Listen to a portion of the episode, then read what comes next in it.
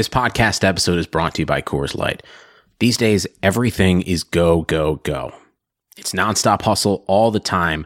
Work, friends, family expect you to be on 24 7. Well, sometimes you just need to reach for a Coors Light because it's made to chill. Coors Light is cold lagered, cold filtered, and cold packaged. It's as crisp and refreshing as the Colorado Rockies. It is literally made to chill. Coors Light is the one I choose when I need to unwind. So when you want to hit reset, reach for the beer that's made to chill. Get Coors Light in the new look delivered straight to your door with Drizzly or Instacart. Celebrate responsibly. Coors Brewing Company, Golden, Colorado.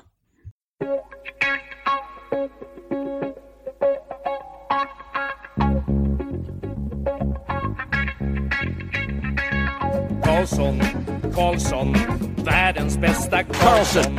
Karlsson, Karlsson, hoj här kommer Karlsson. Karlsson, Karlsson, ingen faktiskt ingen annan Karlsson spelar jag så bra som mig. Carlson! Karlsson, Karlsson scores! Karlsson! Karlsson, everybody to another episode of the Keeping Karlsson Fantasy Hockey Podcast, the best and longest running fantasy hockey podcast in the world, hosted by two guys who'd be very happy to help the Ottawa Senators reach the cap floor if they wanted to hire a couple of team podcasters. I'm your host, Elon Dubrowski, and with me, as always, is my good friend, the fantasy hockey robot and the poobah prognostication, and the guy who's gonna help me break down all the craziness of the past couple of weeks, Brian Com! Hello, Elon. Hello, everyone. Thank you so much for joining us. And boy, does it feel good to have some fresh, hot news to deliver fresh, hot takes upon for the show. And Elon, true story, you had prepped this entire show as you normally do. You'd, you'd put your blood, sweat, and tears into it. And we actually pushed our recording start time back by an hour uh, soon after you did that. And good thing we did because about one hour ago, Taylor Hall signs with Buffalo. So we're ready to hit that already. We're going to get to that. There's no deadline uh, for keeping Karlsson live shows. So uh, I can't wait to break down Taylor Hall and all the other free agent frenzy freneticness that has been going on over the last uh, 72 hours or so. Yeah, imagine if we just started the show and then we started seeing messages in the chat room of like Hall to Buffalo and be like, wait, what? Okay, stop everything. But no, we're ready to go. I think, even though who knows, maybe Pietrangelo is going to sign with Las Vegas while we're recording this show. We'll have to wait and see. But yeah, I guess Brian said we're going to cover everything just to like set the table here. We're going to cover a lot. I don't think we're going to cover everything, but don't worry, we have more shows still coming. Uh, Hoffman, Dadonov, Pietrangelo still unsigned. There was also a draft. Brian, uh, last week. A lot has happened. Uh, so we're not going to cover that, but we're working on getting a draft episode for you guys where we'll get some expert and we'll discuss, you know, all the picks and who's going to make an impact soon versus later. So we'll get to all that. But today we're just going to cover some of the biggest news of the last couple of weeks in terms of trades, signings. And if you want more than just hearing from us, of course, you've got to check out the site that we're presented by, dobberhockey.com. They've been churning out the fantasy impact articles for every single trade. They break it down. They talk about the players or the, or a signing, you know, and then they what I really love is right at the end they do a summary where you see like which players does this help, which players does this hurt, which is really all I care about, right? If it's not my team, I just care about what's the fantasy impact, and that's what Dobber Hockey's giving you all the time. Check it out, dobberhockey.com. But Brian, I guess here we go. Uh, and yeah, like you said, let's start with the move that just happened an hour ago. Uh, Taylor Hall has signed a one year, $8 million contract with the Buffalo Sabres.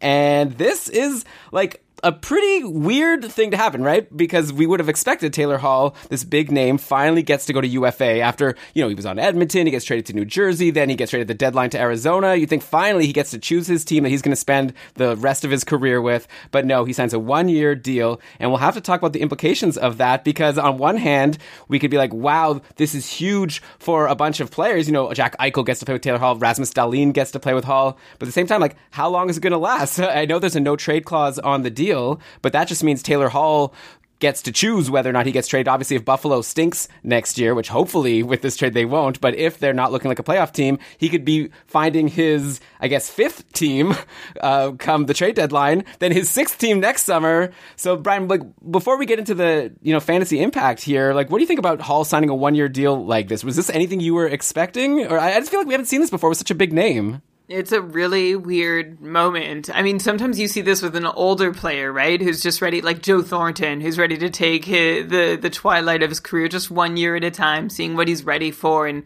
leaving all options open. Uh, but Taylor Hall, this was not expected. This was a, a moment for him to cash in, and he did. I don't think we're going to see anybody uh, right now sign for anything more than $8 million. So maybe this was the only way he could get that number, get paid that much for his work this year, is by signing only a one year commitment. And honestly, I think it's not a bad of course it's not a bad bet by him on himself at all. Everybody knows what Taylor Hall is worth. It's just a weird time where uh, few teams are in any position to make a substantial commitment because of COVID and revenues being down and just like all that's unknown. So, uh, so good for him for betting on himself. And honestly, it's a pretty good situation for Taylor Hall himself. I, I think our first inclination is to look around and see who on Buffalo benefits from this. But think about the implications for Taylor Hall, who was just on a 65 point pace last year. So now he gets to play with Jack Eichel and get this like redo at going into uh, unrestricted free agency again next year. Not that I've ever been worried about Taylor Hall. Like I was saying, everything under the hood has looked fine for him, uh, even last year when he was just on that 65 point pace, but he got hit by pretty bad variance, including a power play shooting percentage that was just around 5% and low shooting percentages at 5 on 5 too. So uh, I'm a big Taylor Hall fan. I think this is like an exciting thing. It's great when we're starved for news to have so much to chew on. Like nobody nobody saw this coming, although there's that Hall Krueger connection. So we'll see uh, if this was a move uh, that is going to be a lasting one in Buffalo. I imagine Jack Eichel would hope so. He was unhappy that Buffalo didn't seem to be putting together a contender, so now maybe that's helpful to him. Maybe it's also helpful to him uh, to end his his desire to stay with the team that even if Hall doesn't stay, uh, Buffalo pretty much just put down $8 million to have either Taylor Hall in the future or, or an inside track at that, or to just get whatever assets can be uh, acquired for Taylor Hall at the deadline. Like maybe $8 million is a decent price to pay for like a first, a second, and a good prospect or whatever it is that Taylor Hall can fetch in a trade. So I am, uh, I'm really interested to see where this goes. I think this is going to be a very fun one year storyline. Of course, I've already seen beat writers in Montreal and Edmonton mentioning how their cap space and flexibility just opens up next year. So if Taylor Hall really is interested in coming to play in Edmonton and Montreal, maybe that's why he only did a one year deal because hey. that's where he wants to go and he, he, they can't do it for him now. So he might as well just bide his time until he can go to his truly desired destination. I mean, yeah, I know you're speaking tongue in cheek there, but yeah, it is, like I said, we might be talking about Taylor Hall going to his sixth team next summer. But for now, let's focus on team number four, the Buffalo Sabres. And yeah, you'd think like the Sabres, they were bad last year. They didn't even make it to the play in round. But you know, on paper, at least, this doesn't look so bad, right? You, have got a top six here. I'm going to throw out some potential lines. Let's say Hall, Eichel, and Olofsson. Then maybe Reinhart plays with Eric Staal, who remember they just traded for recently, and Jeff Skinner. That's like six names, like generally very fantasy relevant names all of a sudden there for, for a solid top six. You got Dylan Cozens, who is a prospect that people are excited about that might be starting next year. So that might be the start of even an okay depth in the bottom six. On defense, you've got Rasmus Dahlin, who we were already expecting to have a breakout next year. How great is it for him and for Hall to have each other? Like Hall's basically upgraded his center and he's upgraded his like big minute and top power play defenseman from OEL to Dahlin. So I feel like this just makes me more excited about Dahlin for next year. Brian, I bought a Dahlin Young Guns card and now I'm very excited to see its value go up. I promise I won't do too much hockey card uh, talk on this podcast, but you, you, do get excited when you see all this movement and you wonder what's the value of the cards. But okay, uh, I'd say so. Yeah, good news for guys like obviously Hall, like you said. I think Eichel, like Dahlin. I guess the bad news, if you want to look at who gets hurt by Hall coming up, the one name that jumps to mind is Victor Olofsson, right? Because I feel like he made so much hay on the power play, being the trigger man, right? And maybe they keep things that way. Like, obviously, we can't predict how the power play is going to shake out next year, but I feel like they now have a very good other option to have uh, Taylor Hall on the half wall to be taking those shots. And then I don't even know if Olofsson, maybe he sticks on the top power play, but goes in front of the net or does a different job, or maybe he gets bumped from the top power play completely. Maybe they decide, okay, now that we have Hall, why don't we have a great PP2 with Ristolainen and Olofsson on there? There. So you know, obviously good for the Sabres, but maybe uh, Victor Olofsson becomes a little less exciting. Though I wonder, Brian, now this is like already like maybe thinking too, too many steps ahead. I wonder if this makes Olofsson a good like mid-season buy low if the Sabres suck and if Olofsson has been bumped from the top power play, then whoever drafts him will get frustrated, drop him, but then Hall gets traded at the trade deadline. Then you go and add Victor Olofsson and all of a sudden he's like a big late season steal or someone you trade for. But anyways, just I don't know, so many things like come to mind like that. But yeah, I think Olofsson's the one who I guess I guess the other guy is maybe like Eric Staal is someone who I thought might get on the top power play when he got acquired, you know, because Marcus Johansson, remember, he was on the top power play and he was traded for Eric Staal. So I thought that would just make sense. Maybe Olofsson stays and now Hall takes, uh, you know, that fourth forward spot that Eric Staal was slated for. So I'm a little less excited for guys like Staal and Olofsson, though maybe Staal it sort of evens out because he's now going to get a guaranteed good winger, right? Either he gets Taylor Hall or he gets whoever Hall bumps from the top line, be it Olofsson or Reinhart or something like that. So overall, yeah, maybe just kind of bad for Olofsson, but overall mostly good because when when a team gets Taylor Hall, I think it's generally going to be good. And yeah, the team, by the way, maybe they're not going to be so bad because I've mentioned this good top six on defense. Like they have Dahlin, they have Ristolainen. Don't forget they have Henri Jokiharju, who people like uh, Brandon Montour was just extended. Uh, they have I don't know Colin Miller. Like they have names, but they have Linus Ullmark in nets, who had a really strong end to the year. Uh, maybe they pull a Schneider midway if Carter Hutton isn't cutting it. You know they could waive him just like New Jersey d- waived Schneider last year. Bring up Ukko-Pekka Luukkonen. Like so theoretically they could have strong D, or at least strong enough D. Uh, good forwards, good goalies. Like, what else do you need? Maybe this team actually could be a playoff contender, or maybe I'm just like convincing myself just because I'm too excited about the signing. It would be, uh, so, I mean, we've been excited about Buffalo before and our excitement was premature, but now uh, that top six in Buffalo looks good. The rest is not terribly strong, but with Cozens coming up and, you know, uh, Cody Eakin is not an awful guy to have as your 3C. So Buffalo, if not a slam dunk contender, now has become one of the most intriguing teams to watch next year, which is funny because if I'm remembering right, that's what Hall did to New Jersey when he joined them too. They were just like an interesting team all of a sudden and, just adding this one, this one extra piece that can be a huge difference maker, uh, could be enough to take them from interesting to a contender. So it'll be a lot of fun to see. I, I, agree with a lot of your takes on how this impacts the rest of the lineup's fantasy value. We have a lot of uh, chatter in the chat right now about how they're hearing Reinhart might be dropping down to the second line, so that would be good for Olofsson if that happened. Uh, then it would be Reinhart, Staal, and Skinner, so that would also be helpful for uh, Staal,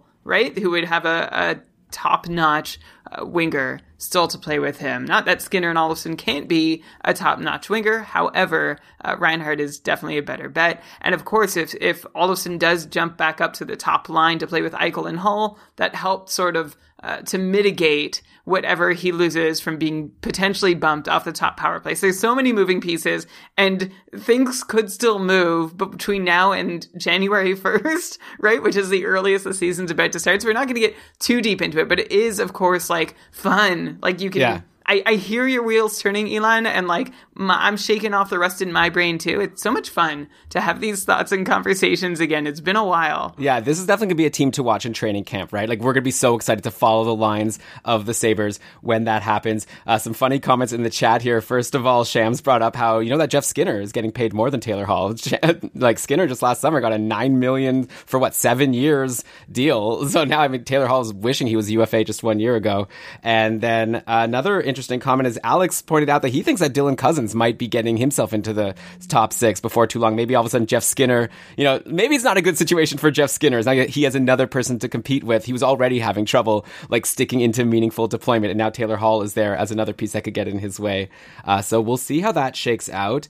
And Brian, we just unfortunately got to keep moving. I feel like we could talk about this for a while, but let's keep the train rolling. We've got a million other things to discuss, and let's go to the team that drafted Taylor Hall first overall back in 2010 the Edmonton Oilers, who okay, they don't have Taylor Hall anymore, but they also brought in a ringer on a one year deal, and we'll see if it's a ringer or if it's someone who sticks in Tyson Barrie, who they signed for a one year, $3.75 million contract. So kind of a value deal to get Tyson Barrie, who's just a couple years uh, removed from being a 60 plus point guy on the Avalanche. Obviously, last year didn't look as great on the Leafs, though. To be fair, I've been seeing a lot of tweets like break, like working out how like Barrie's main bad stretch on the Leafs came at the start of the year when Mike Babcock was the coach, and Barrie had no goals and seven points in 23 games for only a 25 point pace. But then when Sheldon Keefe took over, if you recall, Barrie got on the top power play, and he ended the year with 32 points in his final 47 games. That's a 56 point pace. That wasn't too far away from what he was doing in Colorado. So I think people are maybe overrating how much Barrie fell.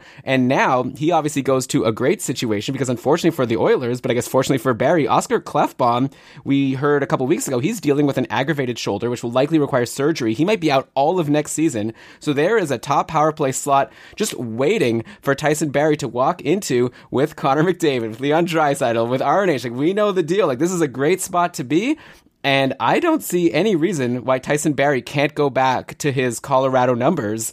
I'm curious to know if you agree or disagree with that.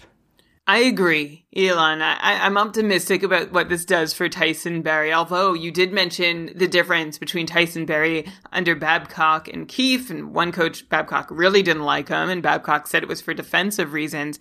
And now uh, you see Tyson Barry going to play under Dave Tippett in Edmonton, who's also a, a, pretty conservative and defensively minded coach. So this could either go well, right? Dave Tippett could help Tyson Barrie rehab his game and his image uh, as being a defensive liability in time for Barrie's next contract, or it could go terribly if Barrie just can't please this coach or system either, because uh, really two of the worst places to be uh, playing poorly and letting your team down in the entire NHL could be Toronto and Edmonton. So it would be a real shame for him to go from one to the other and just continue to see his career tank. But I'm staying optimistic, Elon. Uh, the good news, like you said, is that power play one job isn't something that Tyson Barrie should have to fight for again. This shouldn't even be a question. Hopefully, it goes better for him in Edmonton than did in Toronto. You know, despite being on a unit in Toronto that you know, was loaded. It didn't have McDavid and Draisaitl on it, but it was still pretty loaded. Barrie only had 10 power play points in 46 games once he was promoted to the top power play at around the end of November last season. Of course, if you go back before Toronto for Tyson Barrie and see what he did with MacKinnon, uh, there's no concerns. He was just destroying it, and we were so high on his fantasy upside. So I'm hoping that that Tyson Barrie comes back and that uh, whatever his five on five liabilities are, they're either hidden away, they're, they're tucked away a little better in Edmonton, or uh, they're solved by his coach. Elon, I actually have a question for you. Hit me. Uh, about Tyson Barrie in Edmonton and, and exactly just how to project him for next year. Do you have Barrie higher now that he's in Edmonton than you'd have had a healthy Klefbom? Oh yeah, I think Yeah, okay. definitely because Barrie's like proven that he can get these big point totals on the top power play on a loaded top power play back in Colorado. Like Klefbom had a, like a good year last year, like his best year, but still wasn't at the level that Barrie had been producing at. If if, if I recall correctly, I don't know if you have Klefbom's numbers available. By the way, Yeah. Klefbom, uh, his fantasy value, he was already down because he was injured, but now even if he does come back, uh, now Barrie's there. So I'd be concerned about Klefbom. I'd also, by the way, be concerned, not super concerned. It's only a one year deal, right? But anyone who was hoping, because you know, back when we heard that Klefbom was injured, obviously everyone was thinking, wow, maybe this is going to be the opportunity that Evan Bouchard needs to come into the league, step right into the top power play, or maybe someone like Darnell Nurse or Ethan Bear. All these guys, I think, aren't going to be getting that job, at least to start next season. Obviously, we don't know how things are going to shake out. You might be thinking if you're an Evan Bouchard owner in Dynasty, like who cares? You weren't expecting him to be a big producer for you next season. I guess my main concern there would be what if it works out well with Barrie and then all of a sudden they extend him to like a long-term contract midway through the season and then all of a sudden Evan Bouchard comes into a team where he's going to be slotted in as the, the second power play defenseman for the next like 5 years to start his career. So like obviously a little reason for concern but we'll have to see how things shake out with Barrie and yeah, we'll also see obviously defensively like you said that might be the concern and it's maybe a bigger concern considering that the Oilers did not do much to improve their goaltending because they still are going with Koskinen and Mike Smith. They signed Mike Smith to a one-year, two million dollar deal. But maybe I'm getting ahead of myself, Brian. Anything else to say about the defense? No, I think your your take on uh, on what this could mean for the rest of the D in Edmonton uh, is is really good, right? I mean, we've always talked about could Nurse be the next guy? How about Bear? How about Bouchard? It always seems to be someone on the come up in Edmonton to quarterback that top power play who never either gets a full chance or ends up actually being capable of the job. So uh, it's it's nice that we have some certainty with Tyson Barrie in the picture, and yeah, we'll see the long term fantasy impact. Don't forget the fantasy impact this might have on Klefbom long term if Barrie does make an impression at Edmonton and they get along really well and they have a, a long and happy future together. Uh, what exactly does that mean for Klefbom's upside going forward? Let alone uh, Bouchard's too. So yeah, Mike Smith. Uh, you mentioned that he's signed. I don't know. Do I, do you want me to throw back to you? Do you have anything to share before I tell you my very obvious take? Yeah, I think it's pretty obvious to everyone. I guess I'll just throw some numbers at people. Mike Smith, uh, 38 years old. You know, all these goalies were getting signed back on Friday, and I was thinking, oh man, they're, uh, Edmonton's kind of running out of options here. Then by the time I went to bed that night, I was thinking maybe Thomas Greiss is going to go to Edmonton. Maybe that's like the a good player that they can get, and seems like a good fit for Greiss. But no, apparently Greiss wanted too much money, more than Edmonton could afford. So they went back and got Mike Smith, who put up a 902 save percentage in 39 games last season. Plus, I think the most memorable thing is that dreadful five goals against game versus Chicago in the play-in round, which I think really put Edmonton behind the eight ball and caused them to lose, not even get into the playoffs. Uh, so I don't know. I just kind of feel like it's going to be like Edmonton made the playoffs last year, right? Like they were, I mean, in terms of like in the regular season before the pandemic shut the season down, like they were solidly in a playoff spot. And I guess it was because Koskinen was like decent enough and he'll like Koskinen's definitely going to have to do whatever he did last year and maybe more to keep them just where they were before. And he's definitely, I'm not expecting him to get much help from Mike Smith. And I, I have a feeling you agree.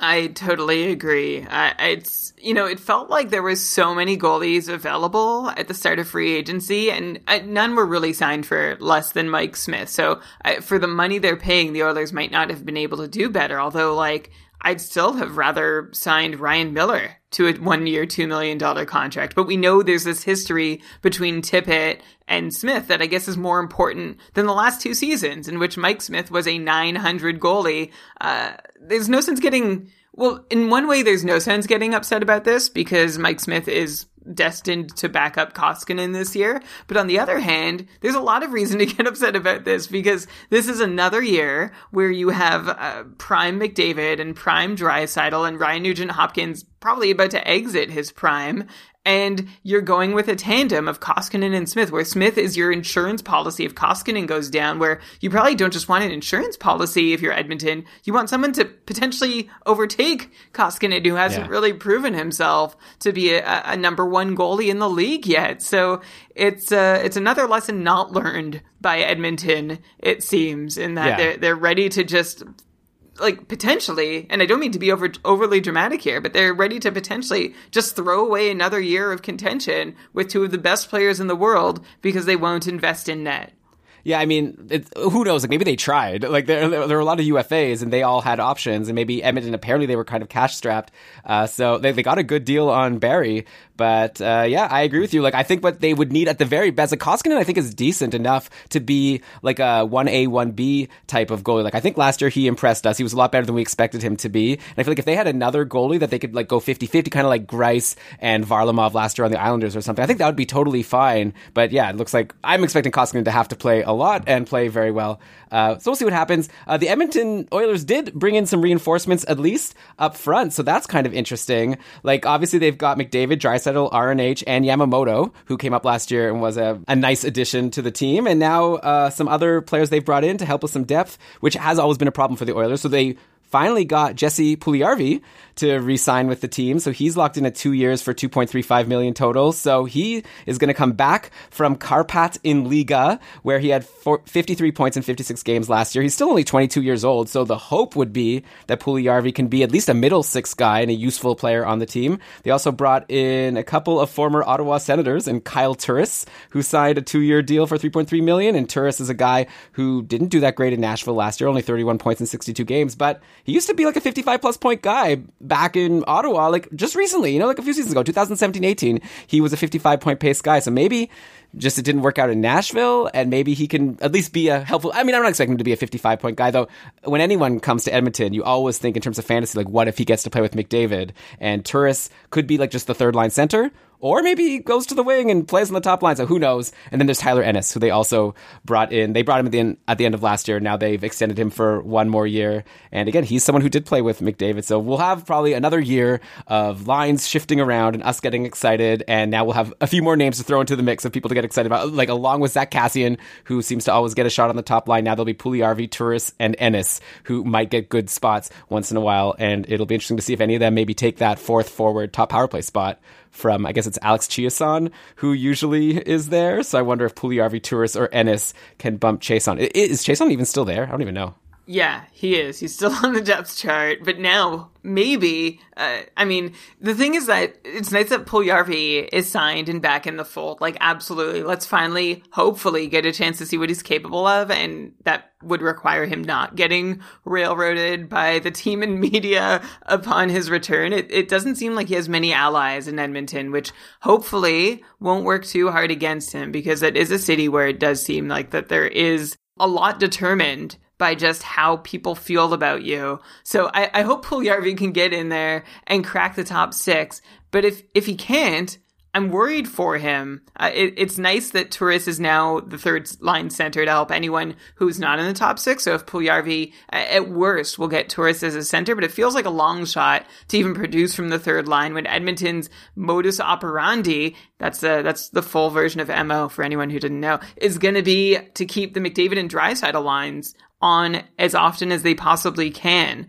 Uh, so, uh, you know, I, I, don't see a whole lot of upside for Puljärvi except for the fact that Edmonton is still lacking two top six wingers. They have Yamamoto and Nugent Hopkins up there now, but Kassian and Ennis don't really cut it. So maybe that's an opening for Puljärvi if things can be shifted around the right way to get him in on his strong side. Uh, then then I'm optimistic for him. If he's not in the top six, that just seems like a recipe for disaster. Uh, meanwhile, if Ennis does hang around in the top six, he, that's a, that's the sort of player that you can probably stream in heavy Edmonton weeks and maybe longer than that. He's like a better version of Alex Chiasson.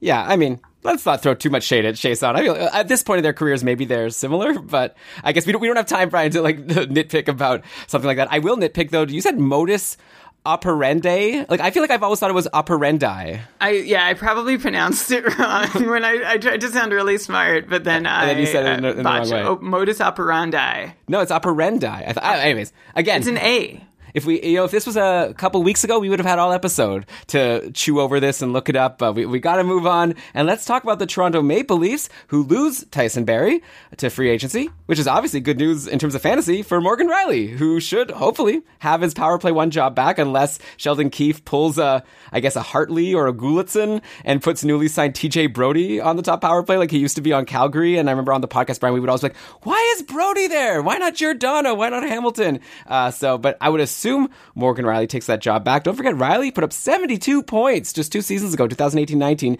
including 21 power play points. Last year didn't go as well. Uh, only 27 points in 47 games, and only seven of those were power play points. That was a 47 point pace, which is still good, actually. I kind of had a memory that both Barrie and Rielly, I kind of thought that they had done worse last year than how they actually did when I actually looked at the numbers to prep this episode. But uh, yeah, I'd be very happy as a Morgan Rielly fantasy owner thinking that Barrie is gone and he should hopefully get that job back. Do you concur? I concur with the usual caveat that I offer about Morgan Rielly was that the huge season he had where he looked like a 70 point player a couple seasons back was built on a lot of things that weren't sustainable. So while he's in a fantastic spot to still collect points, if he's the top, like, and should be the top power play quarterback, unthreatened by TJ Brodie or really anybody else in the lineup, uh, to, to be someone who gets to collect from a loaded top power play unit, I still would not think of him as returning to the form that we last saw him in when he was quarterbacking that top unit. I'm still not saying he, he can't get 55 or 60 points, but I'd say to uh, to consider that his upside rather than like the the benchmark for like a reasonable conservative estimate for him. TJ Brodie, meanwhile, is someone who uh, had an awful season last year with a just a 24 point pace, uh, which is sad for him because he's been a guy that we've never really liked on the show because yeah, he was always taking time from Giordano when we didn't understand why and not doing a whole lot with it, but at least we could say for Brodie that he was a guy you could set your watch to getting 35 points from and even have hope that he can reach 40. And I think he'll get back to being that guy in Toronto, kind of like Jake Muzzin or an Alec Martinez analog in terms of fantasy, although worse than both those guys because peripherals have never been a big part of Brodie's game. So I don't think if anyone's wondering what this does for his fantasy value, honestly, I don't think a, a whole lot. This is one of those moves that means much more on the ice than it does in fantasy matchups. But Elon, you'd be well served to point out that uh, this could be good for the Toronto goalies if they are making defense a priority. Uh, we still want to see Freddie Andersen get some rest, regardless of how many good defenders they put out in front of him. But the more solid defenders they can fill their top four and top six D pairs with, the better. Yeah, I mean, I think they've kind of addressed that, right? Like at the end of last year, they brought in Jack Campbell to be a backup. I think a lot of people expect Campbell to be a very capable backup who can play more than, you know, the Sparks and whoever else, Hutchinsons of the world that were there before. So, yeah, it looks like Toronto is, like, they've learned good lessons. They just got to put it together now. Like, they've got some good defense, and they've got Brodie. Like you said, they've got Muzzin. Uh, they've got uh, Rielly, uh, Dermott. They, they also just signed Zach Bogosian. I don't know how much he brings to the table. Obviously, nothing for fantasy, but he, hey, he helped the Lightning to the Cup. So there's something there. Brings leadership and Cup winning experience at the very least. Uh, Rasmus Sandin is someone we were excited about at the end of the season, or Justin Holl. So I don't know. It seems like they have a rosterable set of defensemen. They obviously have those high end forwards. They've got Andersen and Campbell. So I like the Leafs setup, and I hope that I hope it works out. And obviously, though, because of all the money they're paying for all their high end players, we have to mention that they made a trade, and it's one of those trades you just have to do when you're up against the cap. So they trade away Andreas Johnsson, who's a solid middle six piece for them. He goes to New Jersey for a guy named Joey Anderson, who's a 22 year old prospect who I've been reading could maybe be like a bottom six, like right winger. So it's good. You know, Toronto loves to get those bottom sixers that don't make very much money that can just take the minutes whenever, you know, Marner and Tavares and Matthews and everyone needs a rest. Uh, but yeah, I guess we should look into with Andreas Johnsson leaving, that does actually leave a very tempting and valuable spot open in the Leafs top six. Because don't forget, Kasperi Kapanen was traded to the Penguins a few weeks ago. So all of a sudden, we've got a top six in Toronto with like Matthews, Tavares, Marner, Nylander, Hyman. We assume they're all there, and and an open spot, right? So someone's going to be playing with Matthews or Tavares next year. That's not Johnsson. That's not Kapanen. I the first thing that jumps to my mind is maybe Ilya Mikheyev is the front runner. He had 23 points in 39 games last year, including a really hot run at the end of December when he got into the top six before that scary regular season ending injury. Uh, he did come back for the short play-in round, no points in five games. Who knows if he was fully healthy? So I'm not going to pay any attention to that. Uh, I guess there's also Nicholas Robertson, who is a prospect who could get there someday, but he's only 19 years old. So I'm pretty bullish on Ilya Mikheyev for next year. Soupy, as people call him, I think that he might have a long and secure spot playing with Matthews or Tavares, and how can that not be good? I can't answer that question, Elon. There is no answer. Although we've seen Andres Johnsson uh, not be great in those situations, who will, I guess we'll get to in a minute. But first, yeah, let's talk about Soupy, who did have a brief run last season playing with Tavares and Hyman in Toronto, in which he had six points in seven games and looked like he might be able to stick, although like he, he was sort of bumped down back into the middle slash bottom six before getting injured. We never really got to see him get a, a new opportunity, a fresh start in that top six. So now, uh, all of a sudden, there aren't so many contenders for that extra top six spot in sight with Johnsson and Kapanen out the door, uh, which is a sort of a new thing in Toronto for for them to need someone to step in rather than to have this glut of options. So Mikheyev has this nice upside, and I think Toronto clearly likes him enough to want to give him that opportunity to be a forward in their top six. So uh, I'd put him right up there next to Hyman as somebody who is probably worth nabbing towards the end of a reasonably deep draft, uh, just as someone that you can count on for at least a half point per game and probably more. Elon, don't jump on me for calling Hyman only a half point per game. No, no, that's fine. All right. It's okay. I agree with you. Like this is going to be like when we're coming up with our sleepers. You know, everyone when drafts come. I can't, can you imagine Brian fantasy hockey drafts? Uh, that'll be very exciting when that happens. I guess maybe in a couple months in, in the best case. Uh, but yeah, like I think people are going to be coming up with their lists of sleepers, and I feel like Mikheyev is going to be on that list for a lot of people. We see in the chat here, uh, Alex is suggesting maybe like Wayne Simmons could take that spot. Uh, who knows? Right? I don't I think mean, the, the- The Leafs didn't the sign him for that. Yeah. It's nice. I and I was sort of advocating for Wayne Simmons to have more of a role, like at some points over the last couple of years, but I'm kind of over it. I Yeah. I really I'm really concerned about his future. I mean, he's a he's a nice signing, the same way that Toronto. I feel like Toronto fills out their bottom six the way that Toronto, Ottawa wants to fill out their entire team by like signing these guys from Toronto, like Simmons and Spezza, who can be like these vet presences, but hopefully, ideally, in a limited role in Toronto. I, I don't think it's a bad play. I think it's really interesting, but I don't see Simmons being a candidate to play in the top six. Yeah, I mean that's probably like worst case scenario. Like if Mikheyev gets injured and someone else, you know, like obviously it's a it's a potential option, but clearly, yeah, the Leafs didn't bring Simmons in. So let's mention they signed Simmons to a one year contract, I think uh, 1.5 million, and they also signed Jason Spezza. So yeah, that's what the Leafs do. Like we said, loaded top six, and then budget guys at the bottom. And Simmons, you know, I don't think his job is going to be to get points. His job is going to be to be like you know a big tough presence. He, I think he said in an interview how he's going to be there to like stand up for people and fight for the team. So you know, whatever that that's great, uh, and hopefully that works out. Uh, you know, not a lot of money, and I wouldn't expect much fantasy value. Obviously, if your league counts hits, he's going to provide something there, and we'll see if he can like throw in some shots on goal and whatever else. Uh, but yeah, yeah, great spot for Mikheyev. And now let's go to the New Jersey side of that trade because they get 25 year old Andreas Johnsson, who had, uh, like you said, not a great year last year, only 21 points in 40 games. He did have a 48 point pace the year before in very low ice time. So he was looking to us like someone who, with given a bigger opportunity, could really be a breakout candidate. Um, and now I think he could actually be a nice sleeper for next year as well. Maybe I'd put him around the Mikheyev level in terms of when I'm deciding who to draft because the Devils didn't bring on his contract just for him to be a bottom sixer. I wouldn't think, right? Like he's getting paid, I think it's like three point something million for the next three or four years. I guess I should have had that ready. I'm not sure why I don't. Uh, I'm mad at like last night Elon now for not writing that in my notes. But uh, they've got Johnsson there, and assuming he's in the top six, he's going to be centered by either Nico Hischier or Jack Hughes. And that's good. Like, hopefully, Jack, obviously, we have to hope that Jack Hughes is going to be a lot better than he was last year, but they didn't draft him first overall for nothing. So, theoretically, we might be looking at another team like the Sabres who have not a bad top six, like, not as much star power as Eichel and Hall, but names, like, good names. Hischier, Gusev, Palmieri could be aligned, and then maybe Johnsson with Hughes and Jesper Bratt. Uh, so, I don't know. Like I, I'm actually a little bit into the Devils for next year. Like not as much as last year when I think we all went too over the top when they got Gusev and PK Subban, and all of a sudden we were talking about maybe this team could be like a, a playoff team, and maybe like the rebuild is over. Obviously that didn't work out. Now uh, Ben Burnett from Short Shifts, he was saying he looks at this as like maybe a budget version of the Islanders. You know, like a you know the team not a lot of star power, but you know one really good center and maybe two and you know a team that's going to like focus on defense and maybe be able to make something happen. So we'll have to see. I'm kind of into the what the Devils did. They also got Corey Crawford in free agency, which is definitely going to be an improvement over what Cory Schneider was giving them last year. They waived him, so now they're going to have I think a really nice looking tandem with Mackenzie Blackwood and Corey Crawford. I don't even think Brad we need to debate like who's going to get more starts. I think the plan is to play them 50-50. I think that would be the smart thing to do. And yeah, I don't know. I'm into the Devils, but I guess I didn't even let you comment yet on Johnsson. So let's start there. Do you concur with me that he might be someone that people should be targeting for drafts next year? Kind of.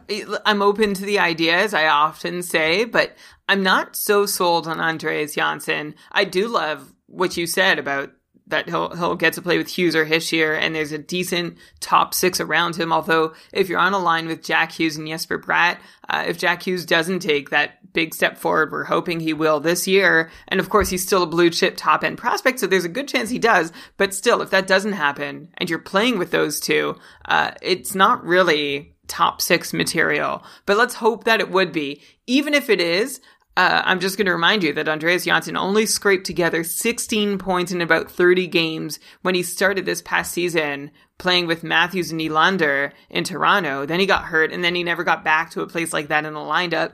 Now we find out whether uh, Johnsson was was uh, put into the bottom six for the rest of the year for good reason or not. So you can hear that I remain somewhat skeptical of Johnsson's upside because he also, uh, not just last year, but the year before, he had a, a, pretty good stretch with Matthews over 20 game span. Also didn't do a whole lot with it. So it, it seems like he's a guy who's, who's had his fair share of talking up and someone who seems like there is some potential there. We just haven't really seen it translate over the last two years. So to me, he still needs to prove he can be more than a 50 point player, let alone someone who's got fantasy relevance of someone who's you know 55 60 in that area so I, i'd like to see him prove that he can do that before i start buying in on any of the any of the hype and if i had to guess uh, i would guess that he's just a 50 point player at this point, Okay. but it's just a gut feel. I don't have a lot of data to back it up because we haven't seen him play consistently in the role that we're about to see him play in New Jersey. So, like I said,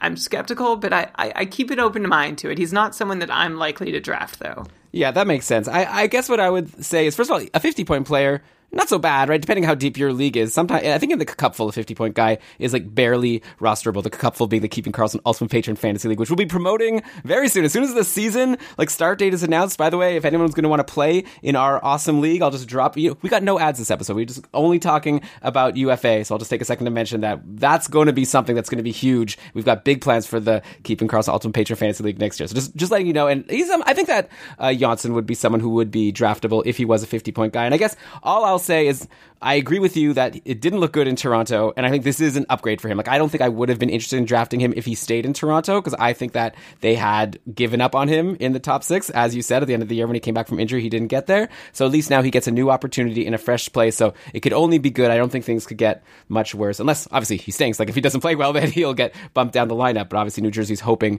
that won't happen. And Brian, what do you think about my take that the Devils might actually be a decent enough team? Like I said, they have a, a decent looking top six. They've got two I think really good goalies, like above average goalies in Blackwood and Crawford, who I know, Brian, you were tweeting about how much better Crawford is than what he's been getting credit for over the years.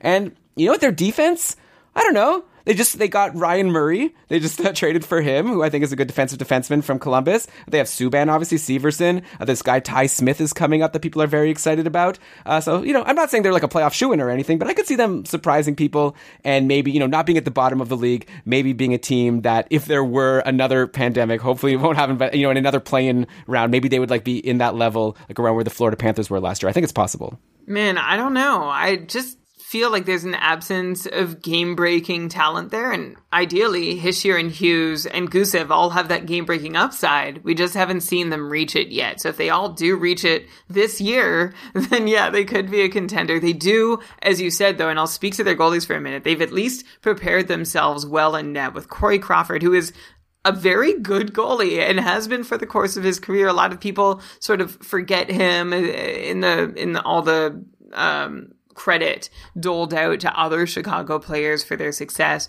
But Corey Crawford, especially last year, uh, he's the reason they even made the play-ins. Uh, he and Robin Lehner, uh, and he was playing behind the weakest D in the league last season. So Crawford had a 917 last year, but he was even better than that would suggest because of just how porous the defenders were in front of him. Uh, they were dead last in the league in five on five expected goals against per 60 minutes, just to describe how exactly they ranked in stopping shots that should have been goals or could have expected to have been goals. Um, Crawford last year was a top 10 goalie in the league, and that's a conservative ranking. At 35 years old, he actually ranked second only to Connor Hellebuyck in Delta Fenwick save percentage, which is one uh, measure for exactly how well a goalie uh, played compared to what you would have expected him to do in net. So we'll see if he can keep that up in New Jersey. The only thing is that uh, he's going to a team that wasn't so much better defensively than Chicago. Chicago was dead last, so New Jersey was better,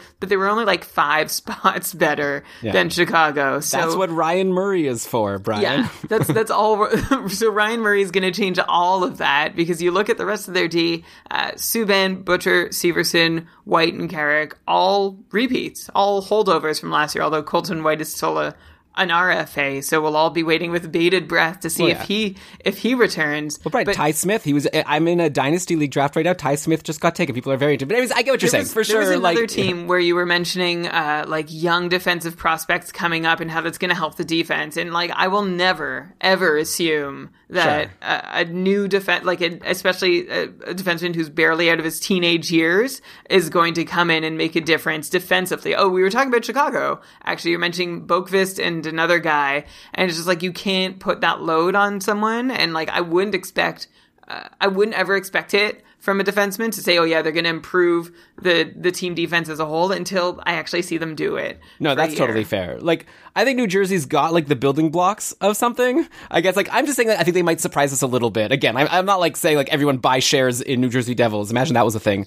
All, all I'm saying is like uh, I think they might be better than people are expecting because, like you say, Brian, on paper they don't look that great. You know, I, I think of like Columbus last year on paper didn't look super great. Obviously better defensively, and they had like a lot of question marks in net. So, but it was the goalies really carried them pretty far, and now like we'll hope that New Jersey's goalies will win some games for them that they, that they didn't deserve to win, and then we'll see. Yeah, the Devils at least you can say they have a tandem that's going to win them some games that uh, that they might not deserve to win. It's going to be nice for Blackwood and Crawford. I think we've seen them both struggle the more often they play in recent years. So it's nice that they can split starts with each other. And Blackwood, not chopped liver at all. He was also a top 10 goalie last season in Delta Fenwick save percentage.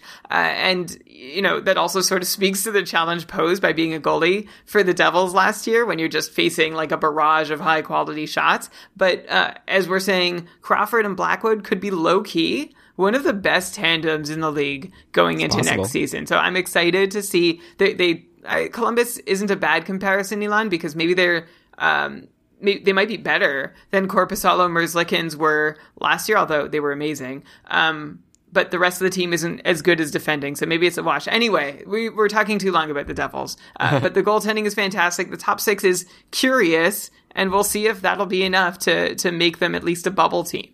Yeah, I would hope PK Subban could figure out how to play a little bit better than he did last year. So that might be something. But okay, you're right, Brian. We've talked too much about the Devils. We have some breaking news, by the way. Steven in the chat is letting us know that the Leafs have done it again. They've brought in another cheap bottom six winger in Jimmy Vesey. So add him to the list with Simmons and Spezza and all these guys who are going to, you know, help the Leafs stay under the cap, but be able to roster a team with 12 forwards in the lineup every single day. So that's good. No fantasy impact, of course, but probably a good signing for the Leafs. Uh, so we were talking about you know how Chicago loses Corey Crawford. He goes to New Jersey, and we're talking about how New Jersey has this great tandem. Now let's look at Chicago, who loses Corey Crawford. They like last year, Chicago had a good tandem, right? They had Crawford and Robin Lehner, and they were spending a crap ton of money on goalies. Now they go to having neither of those guys, and they didn't replace them in free agency. And it looks like they're not planning to replace them. It looks like they're going to try to pull a Columbus and let their young goalies get a chance and hope that one or maybe two of them can, you know, do something and like earn a job, a long term job. So yeah, let me throw these names at you. Here are the current goalies. And I, I feel it's such deja vu from last year talking about Columbus when Bobrovsky left. And we're like, I think they're actually just going to go with Korpisalo and Merzlikins. We were all like, I don't know about this. And it turned out to be like so much better than Florida's situation with Bobrovsky. Uh, so we'll see if it ha- could happen again in Chicago. Could also totally blow up in their face. They re signed Malcolm Subban to a two year deal for 850000 per year. And then they have these prospects who played in the AHL last year, Colin Delia, who I believe we saw a couple years ago in the NHL. And he did, he did pretty decent. And last year he had a 912 save percentage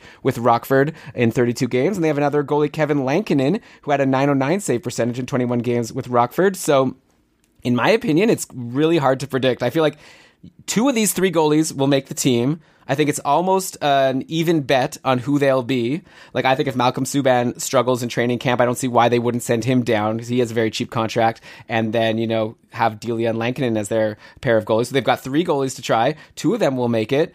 Hopefully, one or two of them will also be decent. And as far as fantasy goes, this is your chance to potentially get a starting goalie or a pair of goalies like at the very end of your draft. You know, no one's going to be drafting Subban, Delia, or Lankinen, so they'll be there for you if you want them. I know Brian, you're about to remind us how bad Chicago is defensively, so you have to be wary. But if you know, if you're in a league where goalies are at a premium, it's super hard to get goalies who play games. Uh, these are the guys that Chicago has for next year. Again, Malcolm Subban, Colin Delia, Kevin Lankinen. Learn their names because two of them might be meaningful. learn their names and if you ever roster them get ready to curse their names it's of course possible that one of them will step up i remember back uh, post Cristobal Huet for chicago the last time they were in this situation Cristobal Huet uh, the contract they signed him to essentially sunk his career because he was so far from playing up to it and they were left with Antti Niemi and Corey Crawford, who, uh, you know, no one knew who the next one was, but they knew one of these guys was going to be NHL starting material. We don't the difference between then and now is that we don't know that Delia, Subban, or Lankinen are going to be NHL starting material. There's less faith in either of those guys being able to take up that mantle. And of course, uh, Chicago was still in a stage where they were like a really fantastic overall team. Now they're in a place where they have started to rebuild. Uh, in really interesting articles that we're seeing, by the way, from uh,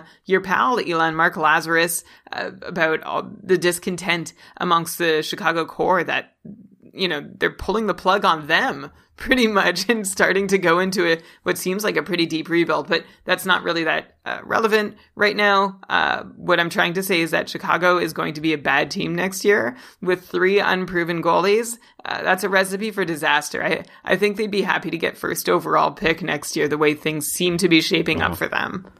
I mean, I don't know. I guess I'm a little bit more optimistic. Like, I'm just thinking, like, with goalies, it's so hard to predict. Like, last year, I, I remember going into it, I thought Joonas Korpisalo was, like, such a dud. Like, you know, he had, like, had a couple chances in Columbus before when Bobrovsky got hurt. He never did anything. And then look at him. He ended up being one of the top goalies. And like, who knows? Maybe Delia or Lankinen can do it. Like, I'm not saying I think it's going to happen. It is frustrating, though, because, like, Chicago, you're right. They, they also traded Brandon Saad, I guess, to try to help their goalies. They brought in a defenseman, Nikita Zadorov. So it was a trade with Colorado. Saad and Dennis Gilbert for two defensemen, actually. Zadorov and Anton Lindholm. So I don't know. I'm not really expecting that to help too much. Like Zadorov, they signed him to a one year, $3.2 million contract. So obviously they're expecting him to help. Um, but like, I don't know when you say like they're just going to be terrible next year. Like they still have some very high end players, right? Like they've got Toews, Kane, Kubalik, DeBrincat, like Strome. Like I, am sure I'm even leaving someone out. Like uh, this is a good team, like in terms of like high end like offensive players, and they've got oh yeah Kirby Dach and like Adam Boqvist who were rookies last year, and we would hope that they could take some strides. So they have some really good pieces. Uh, probably losing Brandon Saad doesn't help maybe for Zach. I don't even know. Like, what do you make of this trade? Like, is this like a like a we're rebuilding, we're just dumping a contract, or is this like we need we were terrible at, at defense, so we're going to try to bring in some defense at the expense of a forward? I don't know what to make of this trade. I, I don't know what Chicago's doing. You'd think when you pretty much have two or three years left to squeeze out of Toews and Kane that you're going to try and make the most of that two or three years and not and not sort of back out early of your window. Uh, that's so I, I don't know what Chicago's uh, MO is at the moment. I can't understand exactly. Speaking of Saad specifically, by the way, I saw a funny tweet last night and I'm sorry I can't credit where it came from, uh, but it said that uh, Stan Bowman has now lost his third trade involving Brandon Saad. So he has traded for or uh, traded away Brandon Saad three times. These are the trades. Uh, he traded Brandon Saad away uh, for Artem Anisimov. Then he traded for Brandon Saad by trading away Artemi Panarin. And now he's traded Brandon Saad away to acquire Zadorov and Lindholm, neither of whom necessarily project to be better than a third pairing defenseman. So uh, it's it's very strange what Stan Bowman's history is with Brandon Saad. I don't know how you can lose a trade on the same player three times, but it seems like that's what's just happened. Well, yeah, or time will tell. But like the one thing, but I, or, I agree or, with you. Or he'll lose two and then win the third. Like that's Yeah, not exactly. much better, Elon. Well, you know, there is an argument to be made. I talked about this with, like you said, my good friend Mark Lazerus. I don't know if Mark Lazerus agrees that we're good friends. I don't even think he knows my name, but I, I would like that. I did have a great podcast episode with him.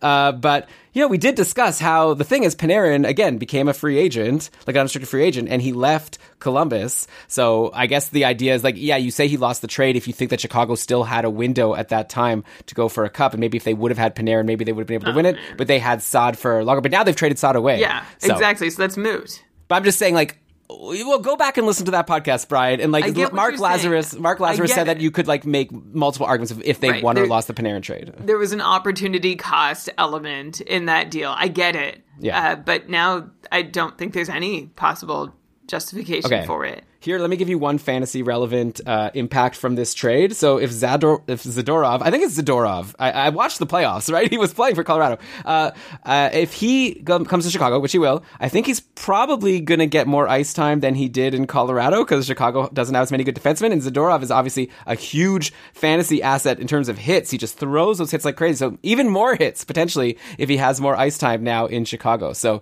if you're in a league that counts hits, I think he's, his value may have even gone up now that he's switched teams. Uh, but you know, still, how much value is there in a defenseman who g- gives you hits but nothing else? Yeah, exactly. Well, it's a categories else. league. He also gives his team like this is why I'm not at all high on the trade. He doesn't give his team much else aside from like some good defensive play. It won't take that away from him, but I don't think he like I think that's actually offset by the lack of anything else he's able to offer.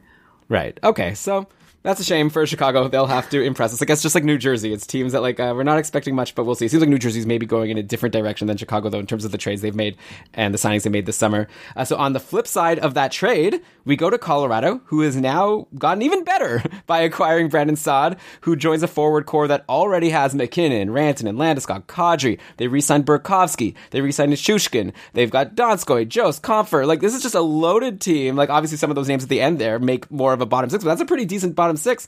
And now you add Brandon Saad to that list. Plus, by the way, they're going to have Bowen Byram probably ready to fill an open D spot soon enough. It's not as if they lose Zadorov and like, oh, now we need to acquire a D. Like Bowen Byram is ready to come up. Probably, if not next year, then the year after, but maybe even next season. It's like this freaking team, the Colorado Avalanche, just look like such a strong contender. Too bad for them that both of their goalies got injured in the playoffs because I would have been interested to see a Colorado versus Tampa Bay Stanley Cup final. But that's all said and done uh, we've been over Saad for a while in terms of fantasy. Like maybe Brian, we've even like now overlooked him a little bit because he's been close to a 50 point guy for the past couple of seasons. So he hasn't been nothing.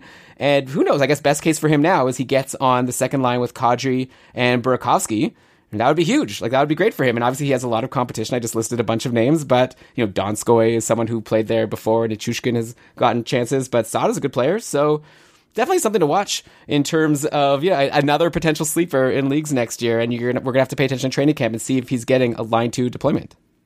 For sure, you know Brandon Saad is someone I've mentioned more than you would have liked. I think over the last couple years as someone who might be able to do something, and I'm gonna like at least I think we're closer to being on the same page now with Saad going to Colorado. I had sort of given up on him by the end of last season anyway, so now you look at Saad going to the Avs, and it's surely an upgrade on Joonas Donskoy at Kadri's wing, which is a pretty nice place to produce from uh, with Nazem Kadri as your center. I want to look to Burakovsky's production, which is almost a 60 point pace, as a guide for what we could hope for from Saad, who, like I said, in my opinion, still has some good hockey in him. Of course, the caveat here is that Brandon Saad has had Toews and Kane as two of his three most frequent line mates for each of the last two seasons and did very little with that. Uh, but then I look back to those seasons in Columbus where Saad had no power play time, but still managed to break 50 points, be one of the league's top five on five scorers. And that's my reason. Well, that has been my reason to hold out hope for the last couple years. And it's still my reason to hold out hope now that he's in Colorado. Um, his last couple years in Chicago weren't even that bad, which always confused me. His numbers under the hood uh, weren't awful, but Saad was hurt by variance uh, uh, more than he deserved to be, I think. And then I'll throw this last hint of optimism for Brandon Saad is that his points per 60 this past season was actually right up there with his Columbus 50 plus point seasons, but Saad was seeing less time on ice this season, so it didn't show up in his numbers. Anyway, uh, last season we were talking about Donskoy going into this spot, second line in Colorado playing with Kadri, uh, and the hype behind him wasn't unreasonable. Uh, but I think Saad deserves that same amount plus a touch more. So yeah, he's someone who I think is is almost draftable going into next season. He he'd be on my list as like a late round flyer. Yeah, so higher than Andreas Johnsson, I'm taking it. Yeah, yeah, I'd take him before Johnsson. What, what about you? Eh, I don't know, 50. Like, I'm not, uh, you love Brandon Saad. I like Brandon Saad. So it's like a little bit different. Like, you were comparing, saying that, like, maybe he could be like Burakovsky. I'm not going to, you know, be expecting that. I think he's not necessarily even being brought in for that. I think that actually him getting on the top six is only maybe a 50 50 chance in itself. Like, I think that he's a really solid, you know, third liner that can play well defensively and while, you know, when they want to let their stars rest. So we'll see how it shakes out. Uh, but yeah, he's someone I'd definitely be interested in, but it would be more like I have to wait and see how things shake out in training camp, which I'm sure you would agree with. Uh, let's switch now to the. I talked about Bowen Byram, who is this defensive prospect that Colorado has. That, if you recall, they got drafted him a couple years ago with a pick that they acquired from the Ottawa Senators when they traded away Matt Duchene.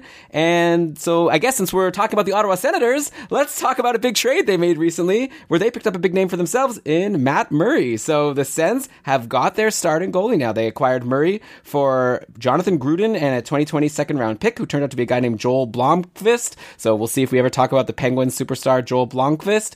Uh, but in the meantime, the Sens get Matt Murray, and obviously the real reason the Penguins did this trade is to get that contract off their books. Well, he was a RFA; they just wanted to get something for him because they weren't planning on re-signing him because they extended Tristan Jarry. We'll talk about the Penguins in a second. Let's focus on the Sens because Murray signed a big deal with Ottawa. $25 million for four years. That's 6.25 million AAV. So if you're keeping track at home, that's more than Crawford is making. That's more than Markstrom. That's more than Lehner. Of all the big name, that's more than Holtby. Like all the big name UFA goalies that signed this summer, uh, the guy who made the most money was RFA Matt Murray, who uh, you would think shouldn't deserve this much money because he's coming off the worst season of all these guys. He had an 889 save percentage last year in 38 games. We all recall that it was Tristan Jarry that eventually took over the job from him. Uh, though Murray is just a couple seasons removed, right? In 2018-19, he had that really terrible start where Casey DeSmith took over for a bit. Then if you recall, Murray just said that he was injured and then he took like a month off. And then he came back and he was amazing. He actually ended the year with a 919 save percentage. And then of course, if we go further back, we have his first two amazing seasons where he came late in 2015-16, led the Pens to the Cup, did the same thing the following year. So he's obviously, and he was a highly heralded prospect before he even started with the Penguins. So he's a guy who at one point I remember talking to prospect expert Cam Robinson, and he said that Murray is like the first goalie you take in a fantasy draft ahead of Andrei Vasilevskiy. So that's obviously changed, uh, and now the Sens get this guy, and we have to figure out is this good? Like obviously, Brian, we can't predict goalies. we we're not that good at it, and like with Murray is especially tricky because is it like has he been affected by all these injuries that he's had over the years? Uh, maybe is he like somehow recovered now and he's ready to be great on Ottawa, or did Ottawa just make a huge mistake and now they're going to have this like below average goalie for four years at big money? Does Ottawa even care if they're spending big money since they're just trying to get to the cap floor apparently? Uh, so uh, you know, Brian, you're a Sens fan, so so take it away. Are you, happy about this, or are you really mad, or somewhere in the middle?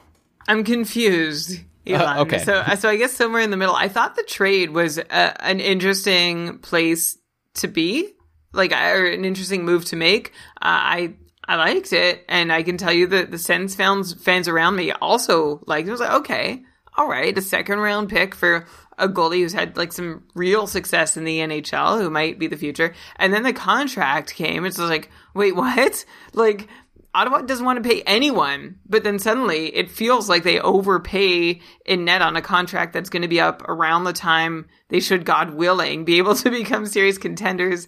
And also, like Matt Murray may or may not be good. This is a, that's a huge commitment they just made when Ottawa has essentially refused to commit to anyone who's not Thomas Chabot for the last several years now. So, uh, I don't really know. I, I, am I'm, I'm confused. Ottawa confuses me. Uh, I'm not sure what to expect from Matt Murray at all. He confuses me too. So this isn't a really good fit in terms of me being able to predict or project what's going to happen. We know that Matt is going to get a chance to see a lot of rubber, try and get his career back. The last time Ottawa did something like this, although they had a better team at the time, uh, remember they acquired Pascal Leclaire, and of course Leclaire just got injured a bunch of times and never really got off and running. Um, never really had a, a, string of sustained success either. Not to say that there's any analogy to be made between Murray and Leclaire, but I just feel like we're seeing a, a version of that repeat here, where uh, they're looking to to grab a goalie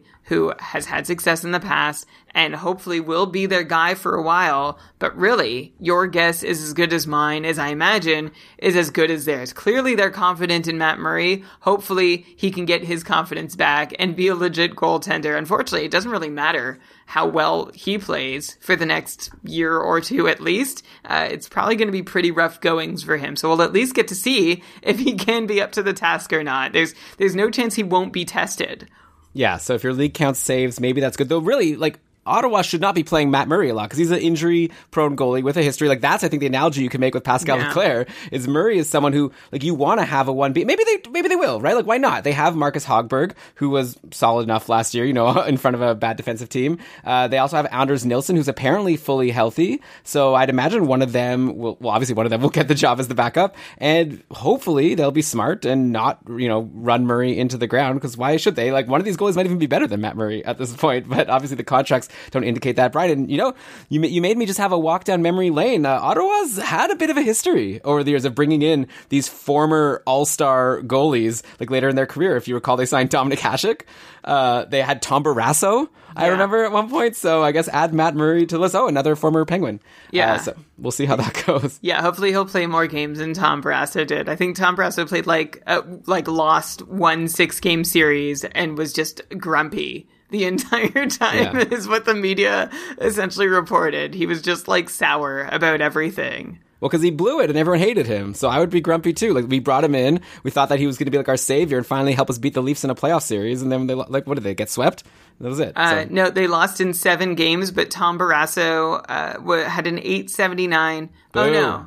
Sorry, that was the regular season. They did lose in six games, so my memory was good there. He had a 905 save percentage in that series. get at Tom Barasshole, more like it. That's what I remember. Me and my friends, we thought we were so funny when we cu- when we coined that. Uh, by the way, Brian, I guess I will say there it might be a sneaky play to grab whoever does win the job as the backup in Ottawa because Matt Murray's injury prone, like we've said. Like I, I would be a little bit concerned that either he's not good anymore or he's going to get injured, and that means an Anders Nilsson or Marcus Hogberg. I guess then they just become as valuable as they would have been before this acquisition, which is probably not that much, but something to keep in mind that there will be another goalie there, and I don't have full confidence in Murray. But I'm not saying I don't have any confidence, right? Like clearly he has had a big pedigree and he's had a lot of success, so it's totally possible that he ends up going back to his former ways and he really helps his Ottawa Senators team go. You know, this team, by the way, like you said, Brian, they might still struggle next year, but they do have like this like great group of prospects that you know two three years from now they're going to be like bloated. It's going to be hard for them to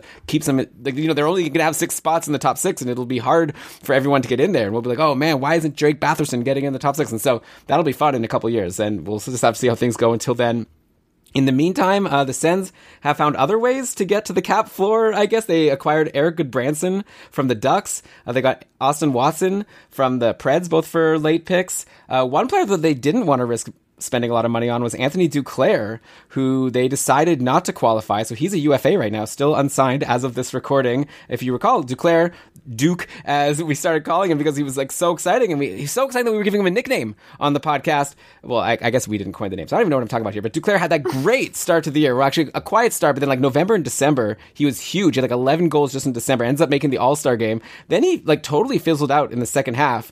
And so now at this point, he, like I said, he was a pending RFA. The Sens didn't qualify him. And Brian, I remember on our Discord group, you were talking about how you were very unhappy with this with this decision not to qualify Duclair. Obviously, the reason they gave was they didn't want to risk going to arbitration and have him get a big contract. So, you know, I mean, I feel like the big question is who is the real Anthony Duclair, right? And then that's how you decide if this was a smart deal or not. Because if you think that the real Anthony Duclair is pre All Star game Duclair, who had 21 goals and 33 points in 47 games, then maybe they probably shouldn't have let him go. But again, like I said, he ended the season with only seven points in 19 games. So, uh, yeah, Brian, I'm just curious if you have any interesting thoughts to share about their decision not to, you know, qualify him and let him go to free agency. Again, I'm just confused about what Ottawa's philosophy is here. Everybody has their guiding principles, right? Uh, what you're trying to do as a team, and it just feels like several pieces don't add up for the Ottawa Senators. Like the maximum that the Senators would have had to commit to Anthony Duclair would have been a four and a half million dollar contract. It would have been a one year deal. If he was awarded more than that in arbitration, they could have walked away but they didn't even want to take what seems like a pretty low risk gamble on having someone who has some goal scoring upside added to their top six uh, winger cadre. Like, look at their top six wingers right now. You've got Artem Anisimov in there, Connor Brown, Drake Batherson. Like you said, Elon, I'm excited about him. But Anthony Duclair, we saw him do something great in the first opportunity he's had in forever in the NHL. And yeah, he fell off. And yeah, we were never really sure why. And yes, of course, some of his production was not sustainable, but it, you know, 20 goal scorers don't grow on trees. So when you have an inside track at keeping one on your team and you're still $7 million below the salary cap floor, like you're going to have to spend your money somewhere aside from Matt Murray. So now the Sens have let Borowiecki and Anthony Duclair walk, who were honestly two of the more popular players in Ottawa over the last season. It, it just feels feels very weird. It, it, feels like there's there's more behind them walking than just not wanting to pay them a reasonable amount, and uh, and I'm not sure what it is. So it's really hard to understand the direction a certain team is going when they're making decisions like this. Yeah. So. uh I don't know. I have no response. I agree with everything you're saying. Like, I guess I didn't, re- so they could have walked away, but either way, they like they needed to still make it to the cap floor. So why not? But also, obviously, the counter argument is just that maybe the coaching staff told him, yeah, we're not so like you know he had a lucky month with a high shooting percentage, and overall we actually weren't so happy with him on the team. But e- either way, uh, hopefully Anthony Duclair will now, I'm sure he'll get, like, some team's going to sign him, right, as a UFA for sure after such a great season overall. And he'll get yet another chance to prove himself because he's kind of bump, bounced around the league a little bit. But maybe someone will decide that what they saw was enough and they'll give him a long term contract. And I think that would be great because, yeah, he, at least for a couple months, he was looking like a superstar. So we'll see if a team uh, believes in him.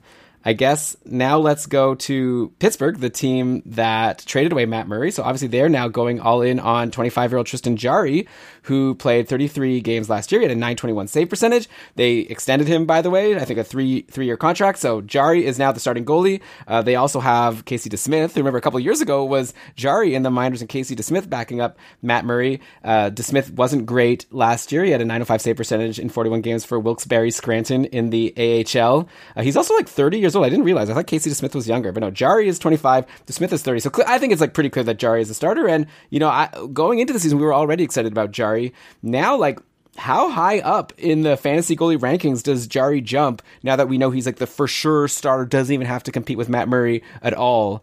Like, uh, is he like potentially like a top five, top 10 goalie when we're drafting goalies next year? Oh, I don't know. I'm a little concerned about the direction Pittsburgh is going. I haven't liked several of the moves that, that, Jim Rutherford has made lately, both in trying to stock up for the playoff run. I mean, the fact that they were bounced by Montreal, like a non-playoff team, is a is a red flag to me. And Tristan Jarry, uh, even with a 921 save percentage last year, I didn't find him terribly impressive. The measure that I was using to uh, measure Corey Crawford's success and Mackenzie Blackwood's success, in that measure, Tristan Jarry would be considered exactly uh, like an average goalie in the NHL. Like not really any better than most goalies, but also not worse than most goalies. The other guy who had exactly a zero Delta Fenwick save percentage last year, which means like it pretty much performed exactly up to expectation, is uh, Petr Mrazek. And what do we think of him? We think of him as, as someone who has good upside, but is inconsistent and not necessarily someone reliable. So I guess we'll see what next year brings for Tristan Jarry. It sounds like you're really high on him, Elon, and you must be because you remember those high highs he had last season, but do you remember Jarry's low lows? He was just an 899 goalie over his last 12 games of the season, and he only played 33, so that's like a third of his yeah. season right there. He was an 899 goalie. Um, mind you, I, I, am not saying the Penguins made the wrong choice. And Tristan Jarry is still a developing option, still young, as good a bet as any of the goalies available in Pittsburgh. But for the record, Matt Murray is essentially uh, has been a better goalie over the last four years than Tristan Jarry has been over his short career. Um, I, like, but there's a money thing going on there too. And I'm not trying to compare the two. I'm just sort of revisiting my Ottawa analysis, saying that Matt Murray hopefully is an average goalie, at least for Ottawa. But going back to Jarry and the Penguins, I don't know, Elon. I'm okay. not. I'm not as optimistic as I feel like I should be oh. able to be about a team with Crosby and Malkin.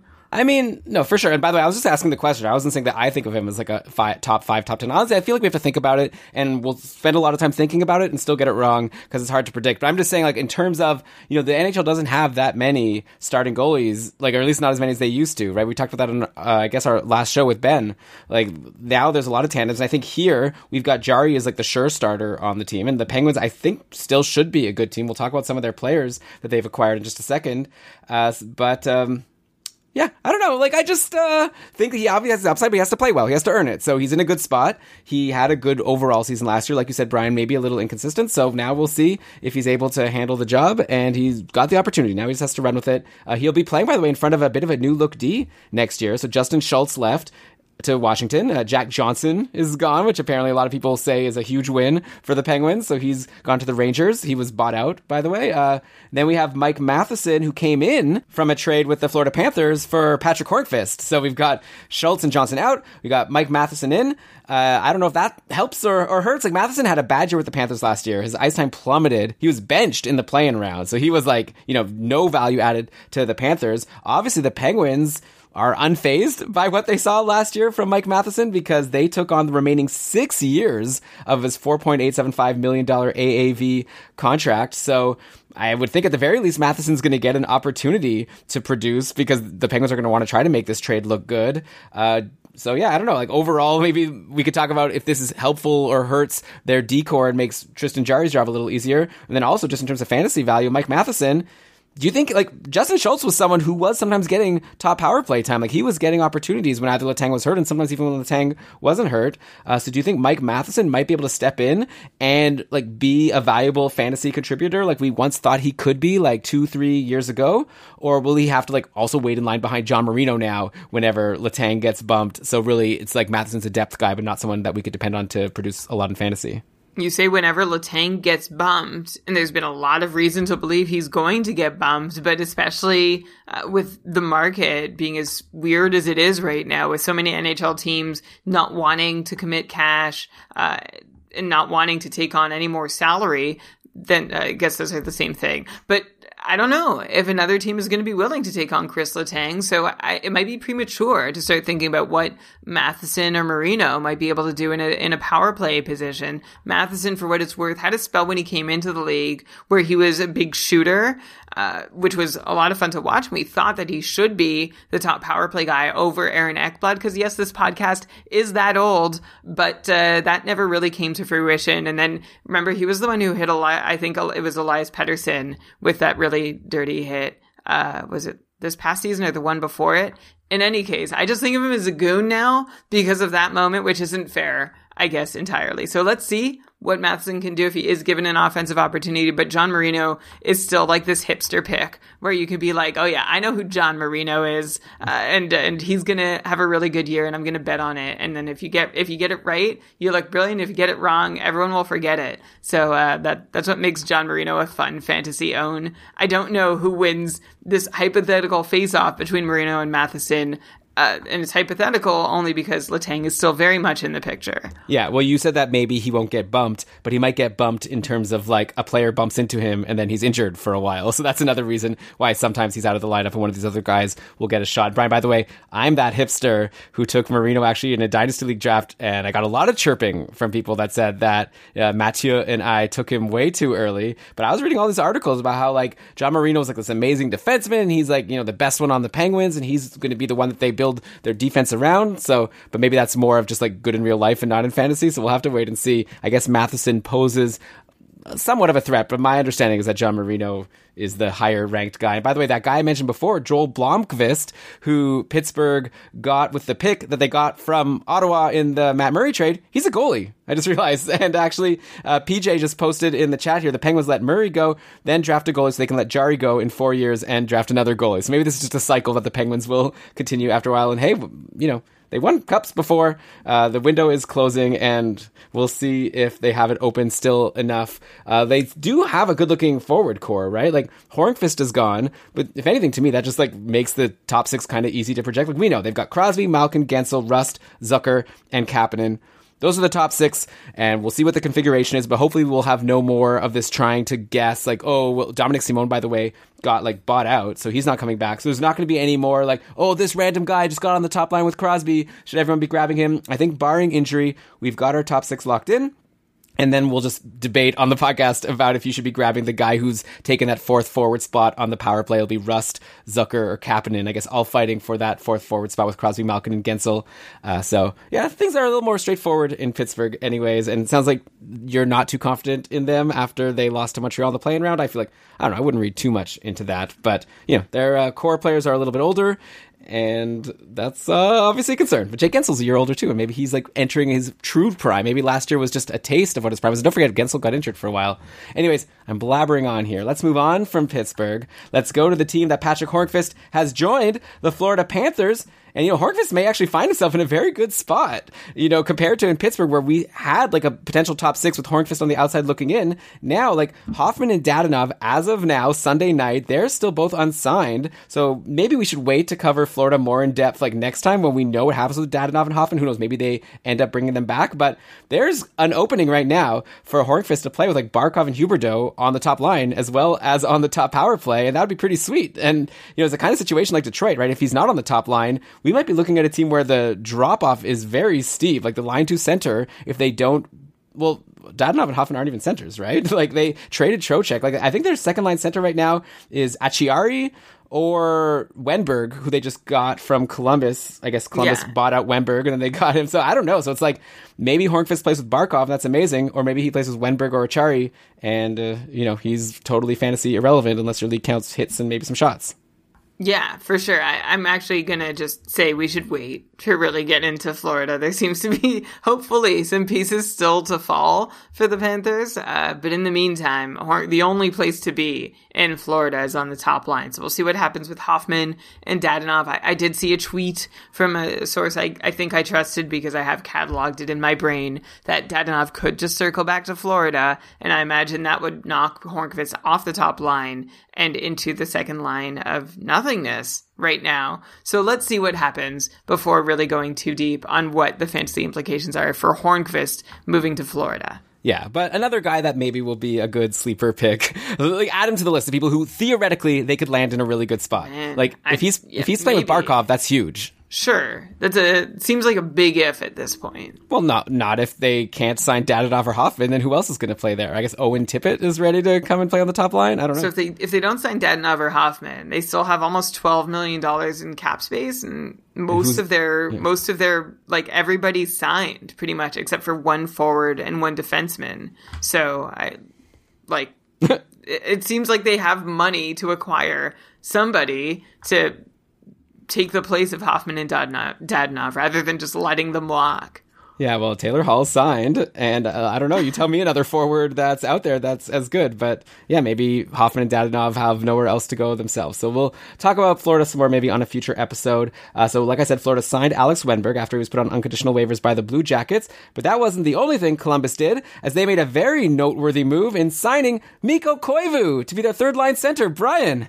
You love Mikko Koivu. What a huge move. Okay, I'm kidding. That that is something they did, but obviously they did a bigger thing uh, in the last couple of weeks, which was they made a blockbuster trade. They they sent Josh Anderson to the Habs for Max Domi and a third round pick, and then Domi signed a two year, ten point six million dollar deal with Columbus, where he'll hope to recapture the magic of his seventy two point season just two years ago in 2018-19, which seemed to fade away. Only a fifty one point pace in 2019-20. So Domi's had a bit of a fall, but you'd think now he seems to have a pretty nice fit potentially in Columbus because in Montreal he wanted to be a center and the Habs had no room for him there. They have Danault, Suzuki, Kotkaniemi. Like there wasn't really a spot for Domi to be a center on that team unless he's like the fourth line center, which he was, I believe, for some of those playoff games. Uh, but Columbus definitely does not have the same depth at center. They have Dubois and then basically no one else. So I think Domi slots in very nicely as the second line center, which means he could probably end up with some very decent line mates. Like say we go Dubois, Bjorkstrand, and Texier, like they were doing in the playoffs, and then that leaves Domi to play with Atkinson and Nyquist. So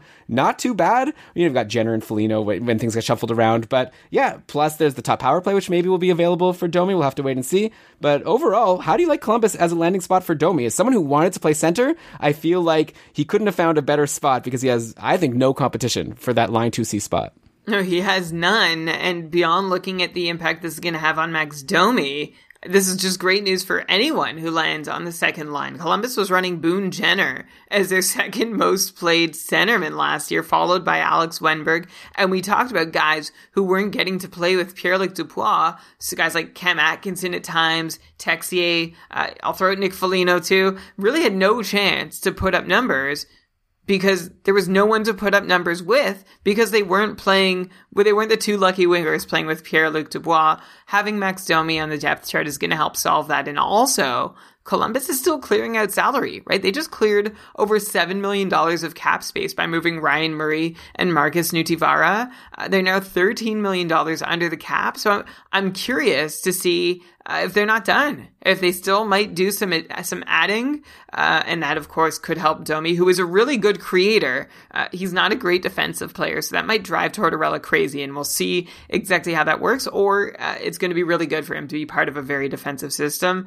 Uh, we'll see which which side wins out there, but uh, I, I'm excited to see somebody on the second line have a chance at producing that's not death to be off the top line or fantasy irrelevant. Uh, of course, I, I'm optimistic that maybe Columbus is clearing cap space to do something. They also might be clearing cap space because they're on like some kind of internal pandemic budget too. So I'm not, uh, I don't want to be stoking any rumors here. I'm just curious like uh, like we just talked about for Florida. I'm curious to see what they're going to do with the cap space they have. Like you said, it's not like there are a ton of options beyond Hoffman and Dadonov that are just sitting around right now. Yeah, well, there's Alex Pietrangelo, who's still well, obviously Columbus is one team that doesn't need him. They have two great defensemen already in Jones and Werenski. Uh, yeah, I, I feel like it's the kind of thing where like Domi is in a good spot in terms of like they need him there, and he'll probably do well and doesn't have to worry about getting bumped though I guess with Tortorella, you never know. Uh, in terms of fantasy, you are right that Columbus isn't like the highest scoring team. So maybe this is like better more for his line mates and maybe he will just land as like a 50, 60 point guy and maybe never get back to that 72 point season he had in Montreal. Remember, Brian, you were skeptical he'd be able to do it again just because he rode some high variances. Uh, so we'll have to see. Like Domi definitely fantasy relevant now as opposed to when he was in Montreal. Like if he never got traded, I feel like going into next season, we would be like potentially not even drafting Domi considering how he was, you know, in the bottom six in the playoffs. So it'll be interesting to see how that all plays out. By the way, back to our Florida conversation quickly. Um, Alex wanted me to mention, and obviously, yeah, big overlook that we got, they've got a guy named Grigory Denisenko, who they drafted in the first round, 15th overall in 2018. He's a center, so maybe he's someone that Hornqvist could play with if he's going to have his rookie season. Maybe he'll be ready to come in and be like a second line center, so they don't have to rely on Alex Wenberg. And then, of course, on Columbus, now they also have a good third line center, and Mikko Koivu, who no fantasy relevance, but this is a team that probably should be spending to the cap because it seems to me like a team that can contend. Like they were great last year, and now they've brought in Max Domi. Remember, Josh Anderson was injured, so they basically just brought in a player who and not replacing anybody. So it's just great. Like this team could hopefully get even better than they were before. Hopefully, they won't have as many injuries as they had last year because that really hurt them a lot in the regular season. Okay, so that's Columbus.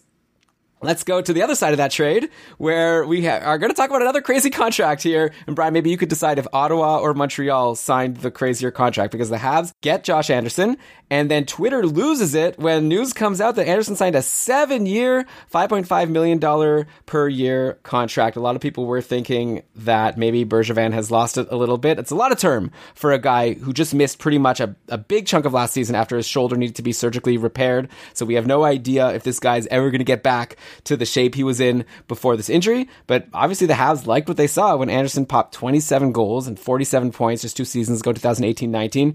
Just like his fantasy managers obviously enjoyed uh, Josh Anderson because he was amazing because he had that 47 point season and 20, 27 goals along with like huge shot and hit numbers. So in your multi category leagues, he was money for you. Uh, but as far as the Habs go, they've got this guy who seems like a really solid player and a winger that they could use to really shore up their depth. And they replaced Domi, who wanted to play center, and they didn't have room for him. So it seems like a good fit.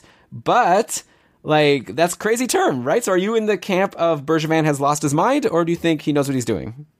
It feels like every time I say Marc Bergevin has lost his mind, uh, everything just falls into place for him. Either he's a genius or he's really lucky. Uh, looking back at the Subban and Weber trade specifically, although you look at the the Drouin Sergachev trade and that hasn't turned out. So anyway, uh, this is just another. Uh, one thing about Bergevin is at least he gives us things to talk about. I don't love this term, especially now. Like you look at what everybody else is signing for. That number for Josh Anderson just feels like uh, too much especially for that long. But I guess there was something about his game that Marc Bergevin really loved, and why not? Right? Mark, uh, Josh Anderson seems to be a player who fits really well on what I always call them this horizontal team where it's like this very flat landscape of scoring. There's no star. There's no real uh, drain either. You've just got a, a, a bunch of nine solid players who each do their jobs and can each get like 50-ish points and have some grit and defense along the way. Seems like a good fit for a Claude Julien team, but I'm not expecting like Elon, you were expecting a big breakout last season or you were hoping for it after he put up 47 points the year before. And I was saying that was a great season. He did find this other gear as a power forward, but I still don't know his upside is, is so far. His scoring upside is so far beyond those 47 points. So that's still where I sit, especially with him going to Montreal, where there really isn't, it doesn't feel like there's potential for anyone to really break through who's not mm. just like this naturally gifted scorer. And that's not a category Josh Anderson falls into. Keep in mind, he's also coming off this long injury where like he was rumored to be coming back and then not coming back and then being shut down entirely. Uh, it's been a really weird road over the last year for Josh Anderson. So we'll see how that translates to him getting back in the game uh, and and having long lasting health. If he can stay healthy, I think this contract's an okay bet. But in terms of fantasy, unless you're in a hits league, uh, and you know his shots are obviously worth something too, uh, I'm not so uh, so tantalized by his fantasy prospects. Wow. Brian, I, I, think I strongly disagree. This may be one of our first big disagreements. I think that, yeah, this contract is really long, and I definitely agree with you about the part of like, this is a big risk to take on someone who's just coming off a major injury. Uh, but I think in terms of fantasy value for next year, like the Habs just locked this guy in for seven year contract, not to bury him, right? I think we're going to be looking at a top six with like, let's say Danault, Tatar, Gallagher for next year, and then Anderson plays with Suzuki, maybe that like their top player to play with, and like maybe Drouin for a really solid second line, or maybe you shake those guys around. But I think Anderson's gonna be playing with really good players, and like you know he's great for shots, he's great for hits, and I think he's like got 50 points plus upside. Like again, for context, the reason why I expected that breakout in Columbus last year was because he was behind Artemi Panarin the year before, and so I thought with Panarin moving on to the Rangers, that opened a top line spot to potentially play with Dubois and Atkinson, and obviously that didn't exactly work out. And who knows if like he played a bunch of games and did nothing, but then he ended up leaving because of the shoulder injury. So who knows how much the shoulder was bothering him before he left. So I, I'm just gonna like call last season a wash, and yeah, I'm high on him again in Montreal. Just like I don't know, maybe have like a to at least be concerned about his health. Oh yeah, I'm concerned about the health. So I'm saying like I think they're going to put him in like you know like opportunity is king. I feel like they're going to give him an opportunity to succeed, and I I really like what I saw a couple years ago. Also, what what is that opportunity worth in Montreal? Like, what's the highest point total that a Montreal Canadiens player can get the way they play? Maybe 60, 55, 60 points. Yeah, and is that person going to be Josh Anderson? I think it could be a few people. Like uh, and also don't forget that Nick Suzuki like Nick really Suzuki's great. yeah. I just see it as being like probably uh, may, uh, Suzuki probably too soon, but you've got Gallagher and I don't know. He's the only. He's the one I'd bet on having the, the best points total. Well, Tatar right now is He led the team in points last year. But anyway, uh yeah, like but he's the- he, but he's but he's not long for the Habs. They've been No, trying I'm to talking about- him for a little while. Well, I'm talking about next year, which, by the way, means like potentially, uh, if Tatar leaves, that just means Anderson gets an even better centerman potentially. Maybe that means he gets to be locked in with Suzuki long term. Like I think that's the that's my best case, right? Like I think Suzuki changes the like this is again like I'm not saying this is for sure going to happen, but like pie in the sky, Suzuki changes your feeling of how Montreal is offensively. Like we're just two years ago, right, where Max Domi got 72 points. Like you can't just say because last year they you know spread around the offense and no one was like a big superstar. That means like that's going to be like that forever. Like I think that there's a lot of upside for Suzuki, and I think if Anderson could be beside him could be great. You're right. It could not be great, but he's the kind of guy that you grab in fantasy because even if he only gets 45 points, if you're in a multi-category league, he's helping you in so many other places that you don't even need him to give you as many points to help you out. So I'm into him. Uh, and I guess obviously we'll see what happens, but yeah, obviously the big caveat is his health. And also, yeah, I also definitely agree with Twitter that this is a very risky contract. Like 5.5 million per year isn't like a crazy amount, but it's definitely not nothing. And seven years is a long time. He's already 26 years old. That'll take him into like 31, 32. So yeah, if he wasn't injured last year, I'd say maybe it makes sense, but I don't see why they needed to sign him for that long. Like I'm sure I don't know. Like they, they already had traded for him. I, I assumed he would have signed. I wonder if like the Habs were happy to like lock him in long term, or if like Anderson was like asking for it and they just like weren't able to agree on anything less. But Yeah, this this feels very Matt Murray-ish, right? It's Yeah. it's like okay, the the acquisition made sense, but the contract after that just seems seems like a swing. Yeah. Also, by the way, I will say in terms of the power play, which is obviously another big thing in fantasy, Montreal is one of those teams that has like two even power plays. At least that's what they've done for a while, right? They usually like both units play around 50% of the time. So, you know, uh, we had a question here in the chat. Steven said, or no, it was Adam that asked Anderson probably doesn't get a lot of power play time. I disagree. I think he gets around 50% of the power play time. Like he'll be on one of the power play units, I assume. And we'll see if that unit does well. Uh, so that's my prediction, but obviously things could change next season.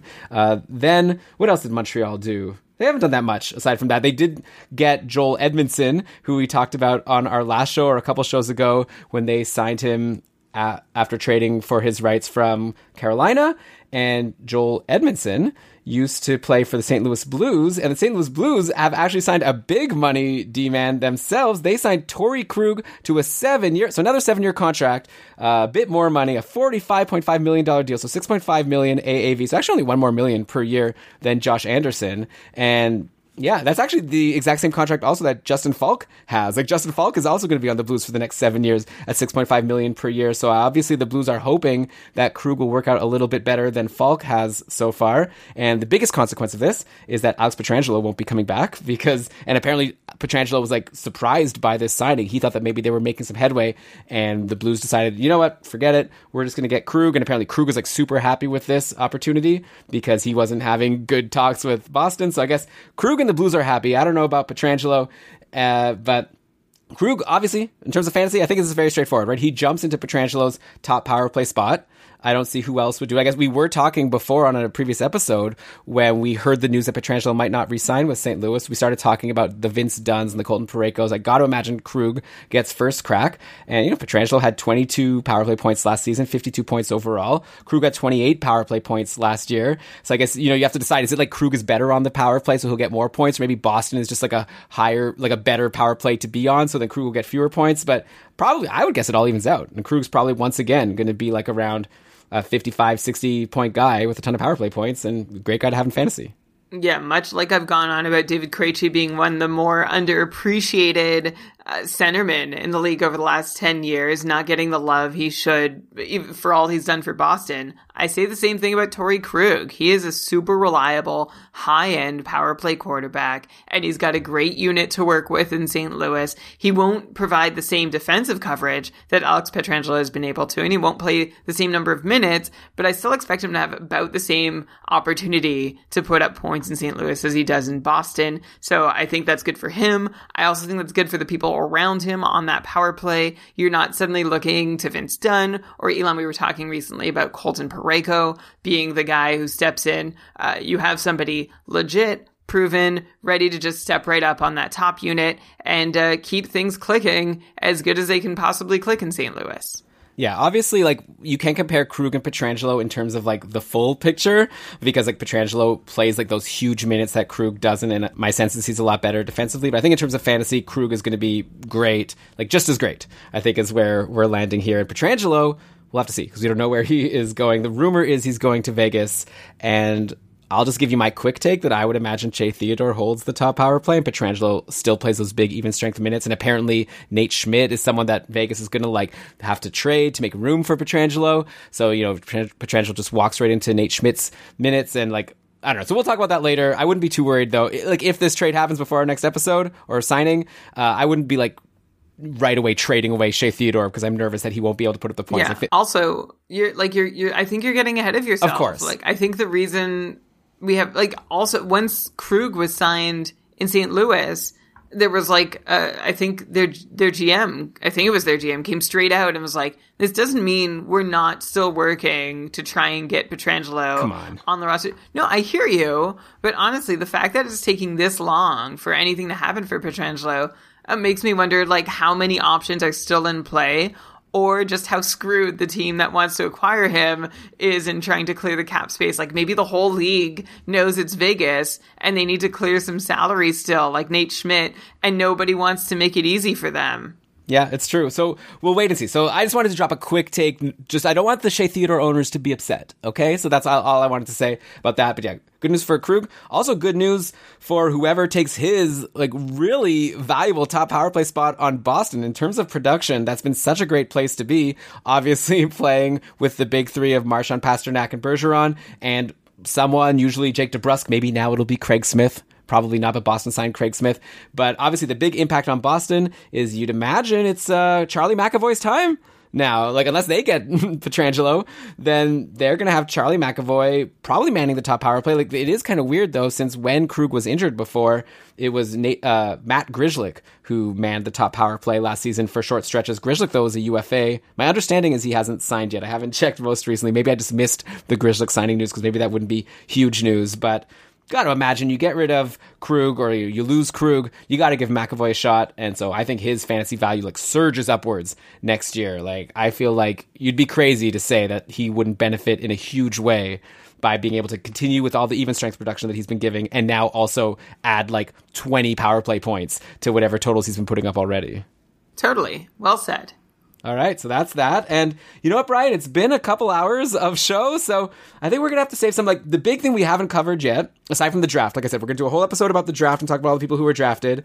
Then we have all the goalies, right? We still haven't talked about all the goalie musical chairs. Haven't we? Dropped a couple of takes on like Crawford and uh, I don't know a couple other people along the way. Matt Murray, but you know we've got Markstrom to Calgary, Khudobin resigned in Dallas, Greiss went to Detroit. Before Smith- you just name them all, do you want to like name one and then we can both just give a quick take on whether their fantasy uh, value goes up or down? are we like eating into our content for next episode?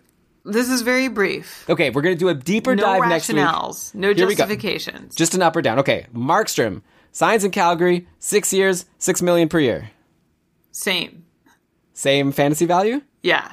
Okay, yeah, I think that it's like same around the same for next year, but uh, over the years, well, he's yeah, I guess yeah, I agree with you. Same. I was thinking like, do we talk about Calgary or do we talk about the goalie?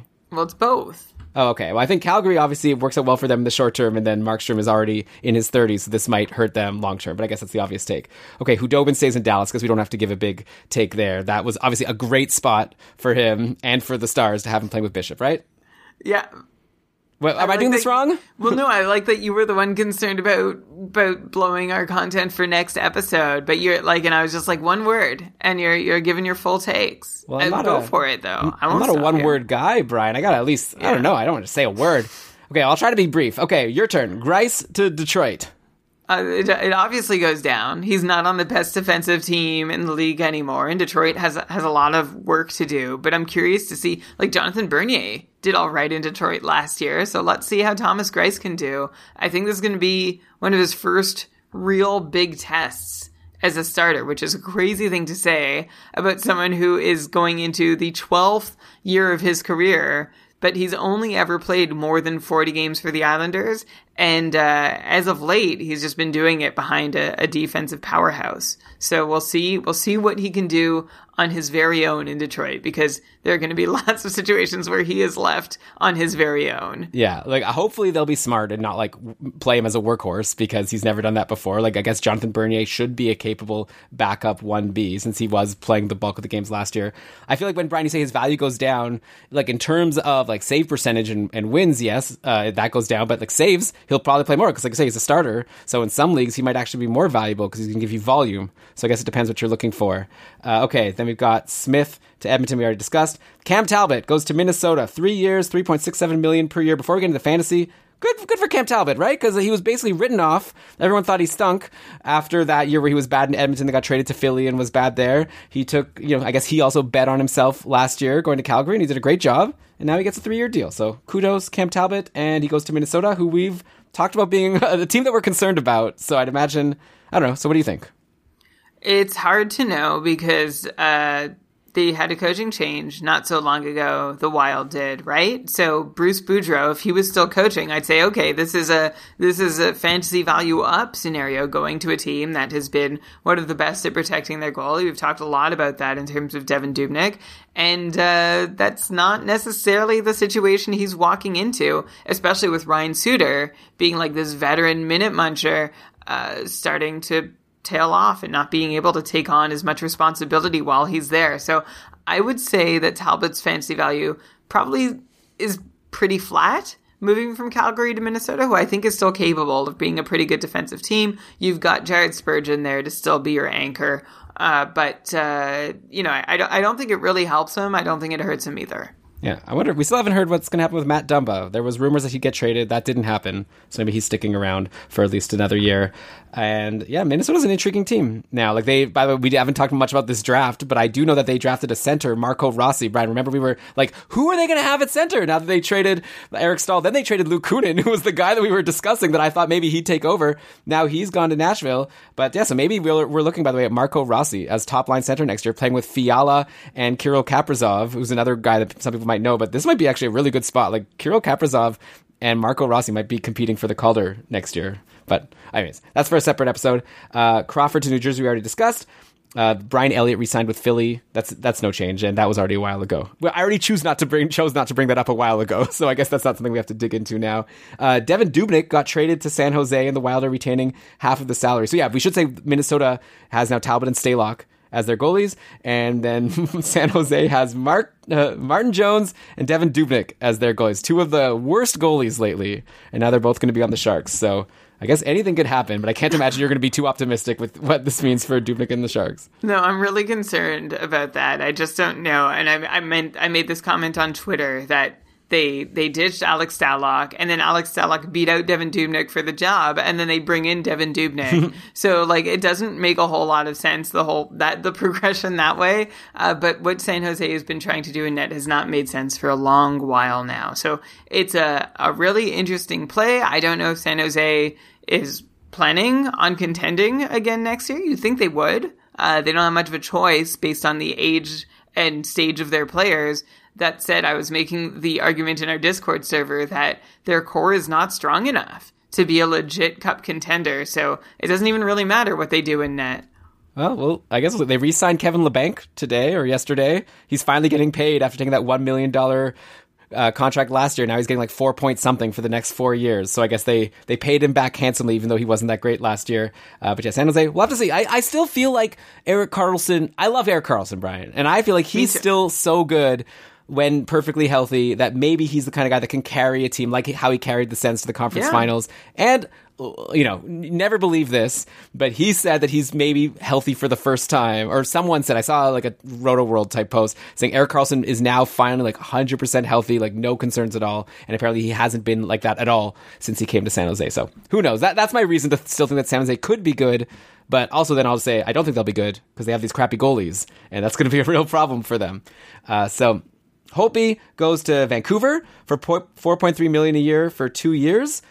Uh, so what do you think about this for Holtby and for the Canucks? I don't honestly. I, I don't like it for the Canucks. If I had four point three million dollars, I'd probably try and spend another seven hundred thousand and bring in Robin Lehner, or uh, like, or spend less and bring in Tomas Greiss, or spend a little like a lot more and bring in like hold try and hold on to Jacob Markstrom. I guess they're looking for just a, a bridge guy to get them to Thatcher Demko slash Mikey DiPietro time.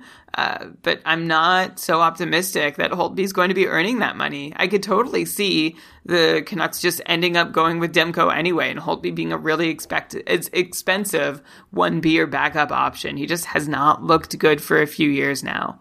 Yeah, to me, also like doesn't make sense. Like Holtby got a you know not as big money as we maybe would have expected him to get like uh, this time last year, but still like uh, 4.3 million for two years when they already have Demko who might be ready to be the starter. Why not spend a million less and get Greiss or get Khudobin, someone who like could you know split time with Demko because I think Demko should be at least ready to split time. You don't need to pay starter money, but uh, we'll see how it works out. And who knows, maybe Holtby maybe it's a good you know he clearly needs a fresh start. Like things weren't working out in washington. So as far as his fantasy value i think it's good. Like Va- vancouver's a good team and can't be worse than how things were going in washington. So i'm interested for him. Like if i owned holtby in fantasy i'd be like interested. Though at the same time just like in washington where we had ilya samsonov chomping at the bit to steal starts now we have demko who might even be a higher caliber prospect. So well, well yeah. So maybe everything's the same in terms of Braden Holtby. Okay, Lehner uh, re-signs with Vegas. I guess we didn't discuss this yet. So yeah, that's good. We love it. We love Lehner on this podcast. Brian's obviously a huge Lehner fan, so Vegas and Lehner will hopefully make a happy home together, and we'll see if they could get rid of that Marc Andre Fleury contract. Apparently, they're trying and struggling to do that. Yeah, and this is just another situation where, I, like I sort of referenced before about Pietrangelo, I, I think teams are done doing Vegas any favors. So they might have to eat this Fleury contract and they might have to pretend they like it. And that's the plan, which seems to be their most recent tack. But uh, I think regardless of whether Fleury is there or not, Lehner is their number one and how they deploy their goalies in the playoffs speaks to that. Yeah, okay. And then finally, we have Henrik Lundqvist goes to the Washington Capitals to replace Holtby. Obviously, I think the idea is that Samsonov is the starter now. It's a one year, $1.5 million deal. Lundqvist will be the backup, and then Washington can figure out what to do from there. According to Henrik Lundqvist, I love this kind of quote. He's like, "Hey, I'm not coming to Washington to be like a mentor for Samsonov. Like, obviously, you know, he'll try to be a good teammate, but he wants to take the job." And I'm curious, actually, Brian. He's one I'm interested in because I feel like you and a chorus of like knowledgeable people on Twitter are always saying how you know Lundqvist has actually not been that bad. It's the Rangers who have played so poorly in front of him. So you know, I some people believe that Lundqvist is still good. Maybe not like peak Henrik Lundqvist, but good enough to maybe compete with Ilya Samsonov for at least fifty percent of the starts in Washington. So I'll be interested to see how this shakes out. And obviously, I'm talking about just for next year. Like long term, Samsonov is the guy, but maybe for next year, Lundqvist can challenge. I don't think so, but I know a lot of people seem to think so. Totally. I, I would love to see Lundqvist get at least half the starts. I think he's capable of, of still being a 1A. Number one might be asking too much, but I love the move uh, from New York to Washington for him. That helps his fantasy value. And yeah, I would not resign him to being a 1B or number two. I think it's going to be really fun watching, you know, the old guard in Lundqvist who can still play and the new guard in Samsonov who's about to prove he can play working together. It's going to be, uh, like, I would love to be Washington. And I think it's a really fun, it's just a fun move, especially trying to make the most of what's left of their window with Ovechkin and Backstrom. What more fun could you have than than trying to do that with Henrik Lundqvist, a divisional rival, suddenly showing up in your net and putting on a new jersey for the first time in his career? Yeah, they're a fun team. They did this with Kovalchuk also last year, and that was kind of fun. It didn't last long, unfortunately, for the Caps, but uh, hopefully next year they'll be able to go on a deeper run. Brian, this was a blast. I didn't even think you'd be uh, up for doing. I loved your goalie idea at the end. We we've definitely eaten into. I don't think we have much more to say about these goalies, uh, but whatever. That's a future us problem. Present us has just finished. I think a really fun episode, and obviously we still have more to come. You know, and, and we won't rush it, but there's still obviously going to be some more signings, and so we'll get back at you to recap. There's still also some signings that haven't happened yet, and there's signings that we haven't discussed yet that have happened. So you know, we'll take the rest. Oh yeah, go ahead. Well, we have a patron cast coming up. So Oh, yeah. uh, if you're a patron, which only costs you a dollar a month, so like I look, money's important to all of us, but it doesn't get much more free than that. Uh, so for a dollar a month, you can get a bonus episode from us each month. Join our Discord server, join our Facebook group, uh, ask all the questions you want in any format you want, and get answers from Elon and I and uh, our amazing KK patron Hive Mind. Uh, head on over to patreon.com slash keeping Karlsson. And of course, you'll get our first thoughts on whatever uh, free agent signings happen between now and I think our patron cast is on Wednesday. Yeah, Elon. We haven't Uh, even announced it yet. Wednesday at eight thirty p.m. I'm going to post it tonight on our Discord and on our Facebook. So if you're a patron, uh, it's already there. Assuming Yeah. you're not watching this live, uh, yeah, come join us. even, yeah, and even if there aren't new signings, you might have questions about how uh, all these signings impact your fantasy team, and this is your way to get like personalized advice and and ask Elon and I anything. So please join us; it'll be fun. Yeah. Plus, you could sign up, pay a buck. Actually, what what day is it today? It's October 11th. You could sign up. You can sign up now and never pay. You could be one of those people. And you know, I won't begrudge you because give it a try. It's like a free trial, so you can sign up as a patron now. Come hang out for the Patreoncast. Hang out on our Discord server, which by the way has been like a ton of fun. Like on, on one hand, I'm a little worried that like, there's less activity on Facebook, but who cares? Because we're having a lot of fun on Discord. So by the way, if you're a patron and you're wondering like where did everyone go? Why is the Facebook group a little quieter? It's because we're all on Discord. And uh, check your Patreon. We've posted or like ask us a question if you don't know how to get in on there. It's free and it, it's really fun. Uh, okay, so like Brian said, keepingkarlsson.com slash patron. Patroncast on Wednesday is going to be a blast. Uh, Brian, I had a great time breaking down all the deals. I think for the most part, we agreed on everything. Maybe I'm a little bit higher on Josh Anderson in fantasy than you, but I feel And like Andreas Johnsson. and Andreas Johnsson. I mean, I'm not that high, but maybe I'm a little higher than you. So yeah, I think I, I like when you, you and I agree. I think then people can trust us a little more. I think both of us also were as like unsure as we can be about goalies. like I don't think we've said anything that too strong that we're gonna have to eat our words for, which is maybe good podcasting or bad co- podcasting. Uh, let us know what you think. If you like the show, this is like one of our first big shows in a while with actual new news to talk about. So if you haven't listened to us for a while and you've come back, thank you. And also get in touch at Keeping Karlsson on Twitter, uh, or you know, like we've talked about in our Patreon community.